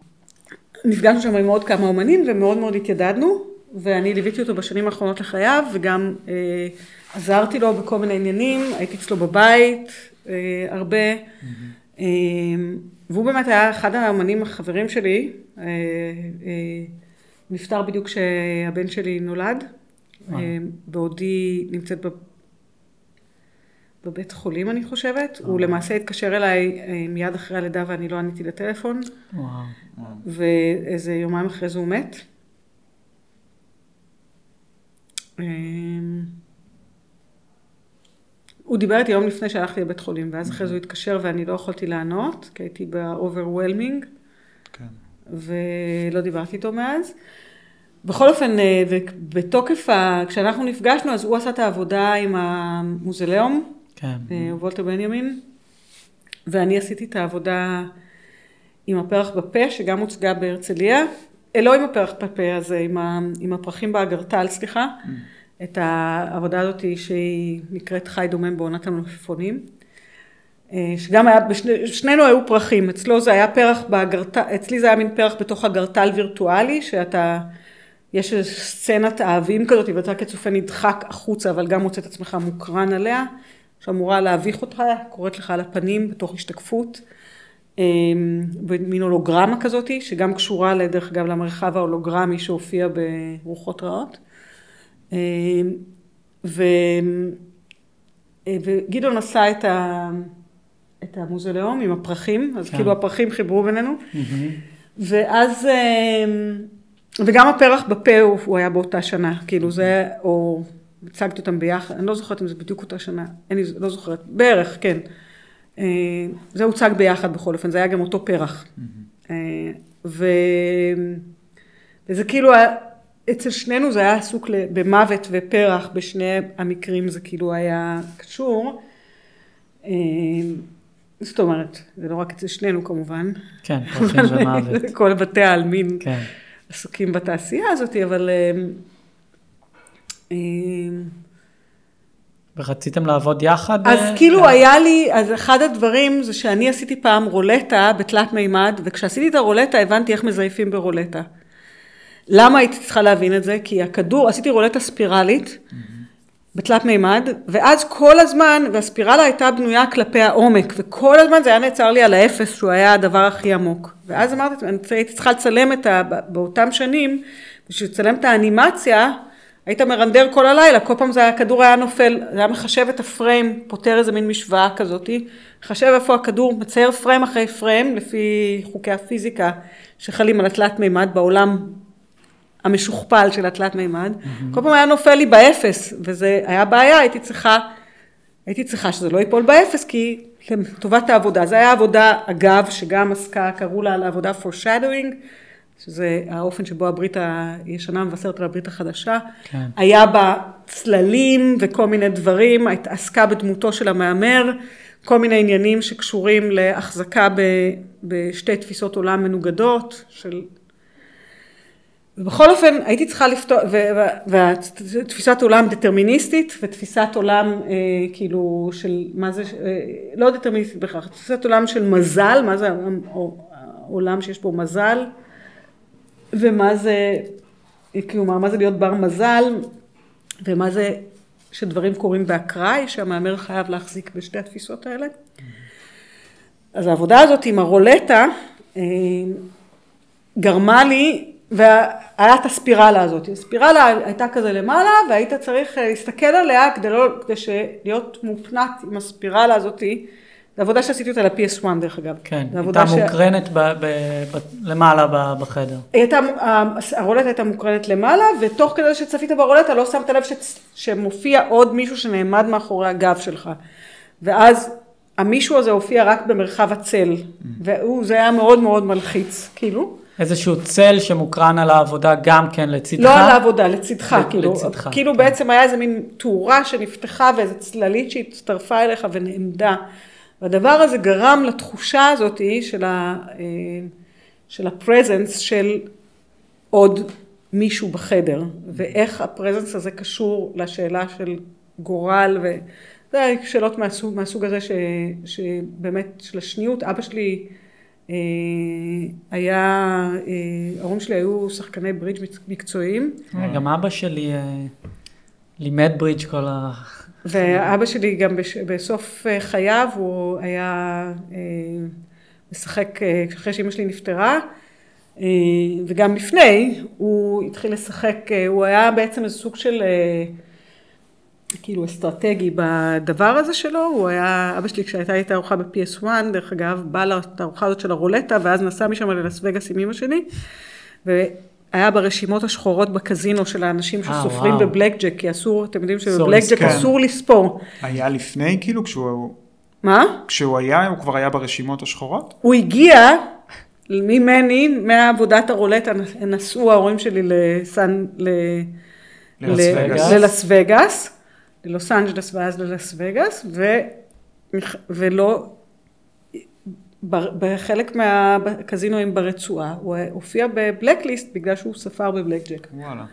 מה זה ספר? בגלל שהוא ניצח, או בגלל, כן, כן. עקרונית בקזינו אסור לנצח. מי שמנצח יש לו בסכנה, בעיקר במשחקים כמו פוקר ובלק ג'ק ודברים מהסוג הזה. שאתה יכול לספור אה, קלפים. כן, ואז יש אסטרטגיה מסוימת, או מטיבה את ההסתברויות שלך. בכל אופן, אה, אה, אז אני כאילו עשיתי את הסיפור הזה על הדמות, הדמות של המהמר היא דמות שהופיעה בכמה וכמה עבודות שלי. ואז אני הבנתי איך, איך לרמות ברולטה, ומה שבעצם בפגישה ביני לבין גדעון, אני הסברתי לו איך מרמים ברולטה. איך הבנתי את זה? כי הייתי צריכה לשנות את זה, שיניתי את הפיזיקה, כי מה, מה, אמרתי, אוקיי, מה אני אעשה בשביל שהכדור לא ייפול כל הזמן באפס? ואמרתי, טוב, מה שנעשה, נשים כמה מגנטים, נגדיר את הכדור כברזל, ונשים מגנטים שייכנסו לפעולה ביחס הפוך, הרולטה הייתה ספירלית, אז החלק הכי עמוק היה האפס הזה, נשים אותם ביחס הפוך, ואז הכדור, תוך כדי במעופו, הוא יימשך אל ה... הוא נכנס ויוצא מהכיוון של הספירלה, כאילו. הוא כאילו ייכנס לא אל העומק, אלא ימשכו אותו מגנטים כן. אחרים. ואז אה, זה אני אמרתי לגדעון, תקשיב, אני מצאתי את זה וזה, ואז גדעון אמר, כן, אנחנו חייבים לעשות את זה, ובוא נעשה איזה רולטה, ואמרתי, כן, אנחנו נעשה וזה, ואז גדעון מצא איזה רולטה במשטרה, היה כל מיני סיפורים עם הרולטה, שגם אשתו זוכרת, ואנחנו לא לגמרי, זה, בקיצור, היה את הרעיון הזה שנעשה פעם משהו עם רולטה. פיזית ממש. פיזית ממש, ו... ב, ב, כן, אבל לא עשינו את זה, מטבע הדברים, של רעיונות. ואחרי שהוא נפטר ופגשתי את אבי לובין, זה היה הדרך שפגשתי אותו בעצם, והוא אה, אמר לי שהוא עושה, שהאלמנה של, הוא רוצה לעשות תערוכה במקביל לת, לרטרוספקטיבה של גכטמן במוזיאון ישראל, במוזיאון ישראל ובת שבע גכטמן הפנתה אותו אליי כי אני הייתי קשורה אליו בשנים האחרונות, עשיתי איתו את המתקן אה, שיגור, mm. שבעצם היה, זה, זה נושא ש... אה, זה, אני חושבת שזה אולי אפילו שם שאני נתתי לו, אני לא זוכרת בדיוק, אבל שזה היה, הוא עבד על, הקסאמ, על הקסאמים שלו, ובעצם איך משגרים את העבודה שלו לעתיד, הוא בעצם, היה לו רעיון של לייצר מין סדרה, מנואל של הוראות הפעלה של ההישרדות, כי בעצם העבודה של גחמן עסקה בהישרדות של העבודה על, על פניו, וכאילו זה, ו... בקיצור, ואני הייתי מעורבת קצת בדברים שלו, וכאילו, אבי פנה אליי. ובקיצור, כשאבי פנה אליי, אז נזכרתי, אחרי איזו שיחה או שתיים, נזכרתי ברעיון של הרולטה, שגם אה, אשתו זכרה. כאילו, אז... אה, אז אז צץ רעיון אולי לחזור לרעיון. אז חשבתי לעשות איתו שיתוף פעולה אחרי מותו. כן. וזה היה דבר, מהלך מאוד רפאי, ומהלך מאוד uh, שעניין אותי, וגם, שוב, קשור לעוד עבודה שלא דיברנו עליהם, אבל כאילו, uh, זה, ואז בהתחלה חשבתי ממש לעשות באמת את הרולטה, שיש לה, ש...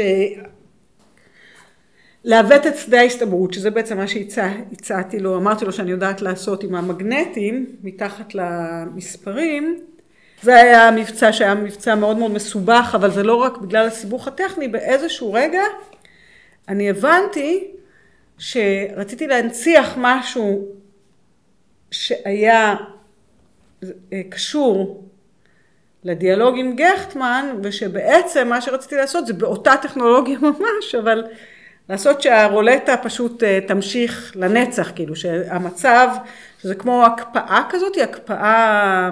פרפטו מובילה כזה. כן, פרפטו מובילה, אבל שמבחינה מושגית זה כאילו עוד לא נפל הפור. כן. כן. לחזור אחורה בזמן אל הרגע שעוד לא נפל הפור. כשהפור נפל הוא גם הפור של אה, מי, מי ימות ומי יחיה, כל הדברים האלה שקרו מאז, ו, וכאילו רציתי, זה היה לי חשוב לעשות את הדבר הזה שעוד לא, כאילו להקפיא את הרגע הזה, הקפאה כאילו שהיא, טמפור, שהיא בטמפורציה אחרת מאשר הקפאה נגיד אה, אה, של צילום. וזה גם היה קשור לדיאלוג עם אבי. אה, בכל אופן, זה גם מוצג, ומה שקרה שם נורא מעניין בזה, זה שהייתה את השיחה הזאת, בני, שהייתה אני, גדעון, אני לא זוכרת מה אמרתי אם בכלל, והשירה של בת שבע, שענתה במין שני רמקולים כאלה שמדי פעם זה עלה, והשירה שלה גם עלתה כאילו מעל הרולטה בתנועה, ואז בצורה נורא נורא מוזרה, הרצפה של הסדנאות התבקעה במהלך התערוכה מתחת לרמקולים. כאילו היה, היה שני מקומות שהיה תלויים בהם הרמקולים, הרצפה פשוט התבקעה לגמרי, כאילו נפתחה. וואלה, וואו. תופעה כזאת של האוקלט. יש לזה צילומים, בטח יש אותם לאבי. אה, שזה ממש וואו. כאילו היה דבר מדהים שקרה שם. אבי כתב עליו אולי, או שאולי לא כתב עליו, בעצם הוא לא יכול לכתוב על זה, כי זה קרה אחרי שהתערוכה, בעוד התערוכה נמצאת שם. כן. נבקעה האדמה. נבקעה האדמה, וכאילו זה היה נראה כאילו שהוא, אה, גדעון... אה, קפץ לביקור. קפץ לדבר מהקרקע. אבל חלק מההיגיון של לעשות, של להעלות את uh, גדעון כרוח uh, רפאים שאת משתפת איתה פעולה בתערוכה זוגית, היא, זה קשור גם באמת, מבחינתך זה היה... זה היה קשור לגכטמן עצמו. זה היה קשור לגכטמן עצמו ולעיסוק המתמיד שלו בנצח ובמוות בדיוק, ובהישארות. בדיוק, בעיניי העיסוק שלו, כן. אה, כי הרפאיות היא אצל כולם, בכל דימוי יש רפאיות. כן. זה כאילו, זה לא רק, אה, זה לא אקסקלוסיבי לאף אחד, אבל אצלו, העבודה שלו באמת עסקה בהישרדות העבודה עצמה על פני היוצר שלה, כן. וזה בעצם היה הנושא שלו, mm-hmm. ובכל מיני אופנים, גם בעבודות שיער, במודעות אבל כמובן, בפיסול, ב... זאת אומרת, אבל בפרט בשנים האחרונות לחייו, שבהן הוא רצה לייצר את המתקני שיגור האלה לעתיד, שהם שיגור איך אני משגר את ה... איך אני כאומן משגר את העבודה שלי הלאה ושהיא תישמר בעתיד, זה היה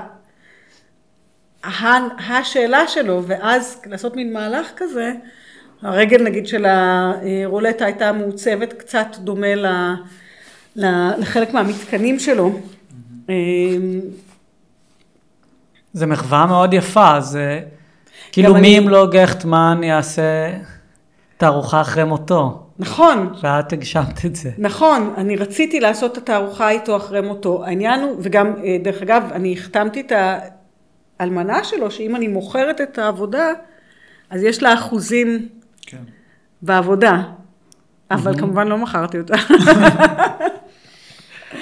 ברור שלא. כן. לא, לא מכרתי. כאילו... אפשר לדבר לנצח. אפשר להמשיך, יכלנו להמשיך עוד הרבה, אבל... נראה לי שזהו.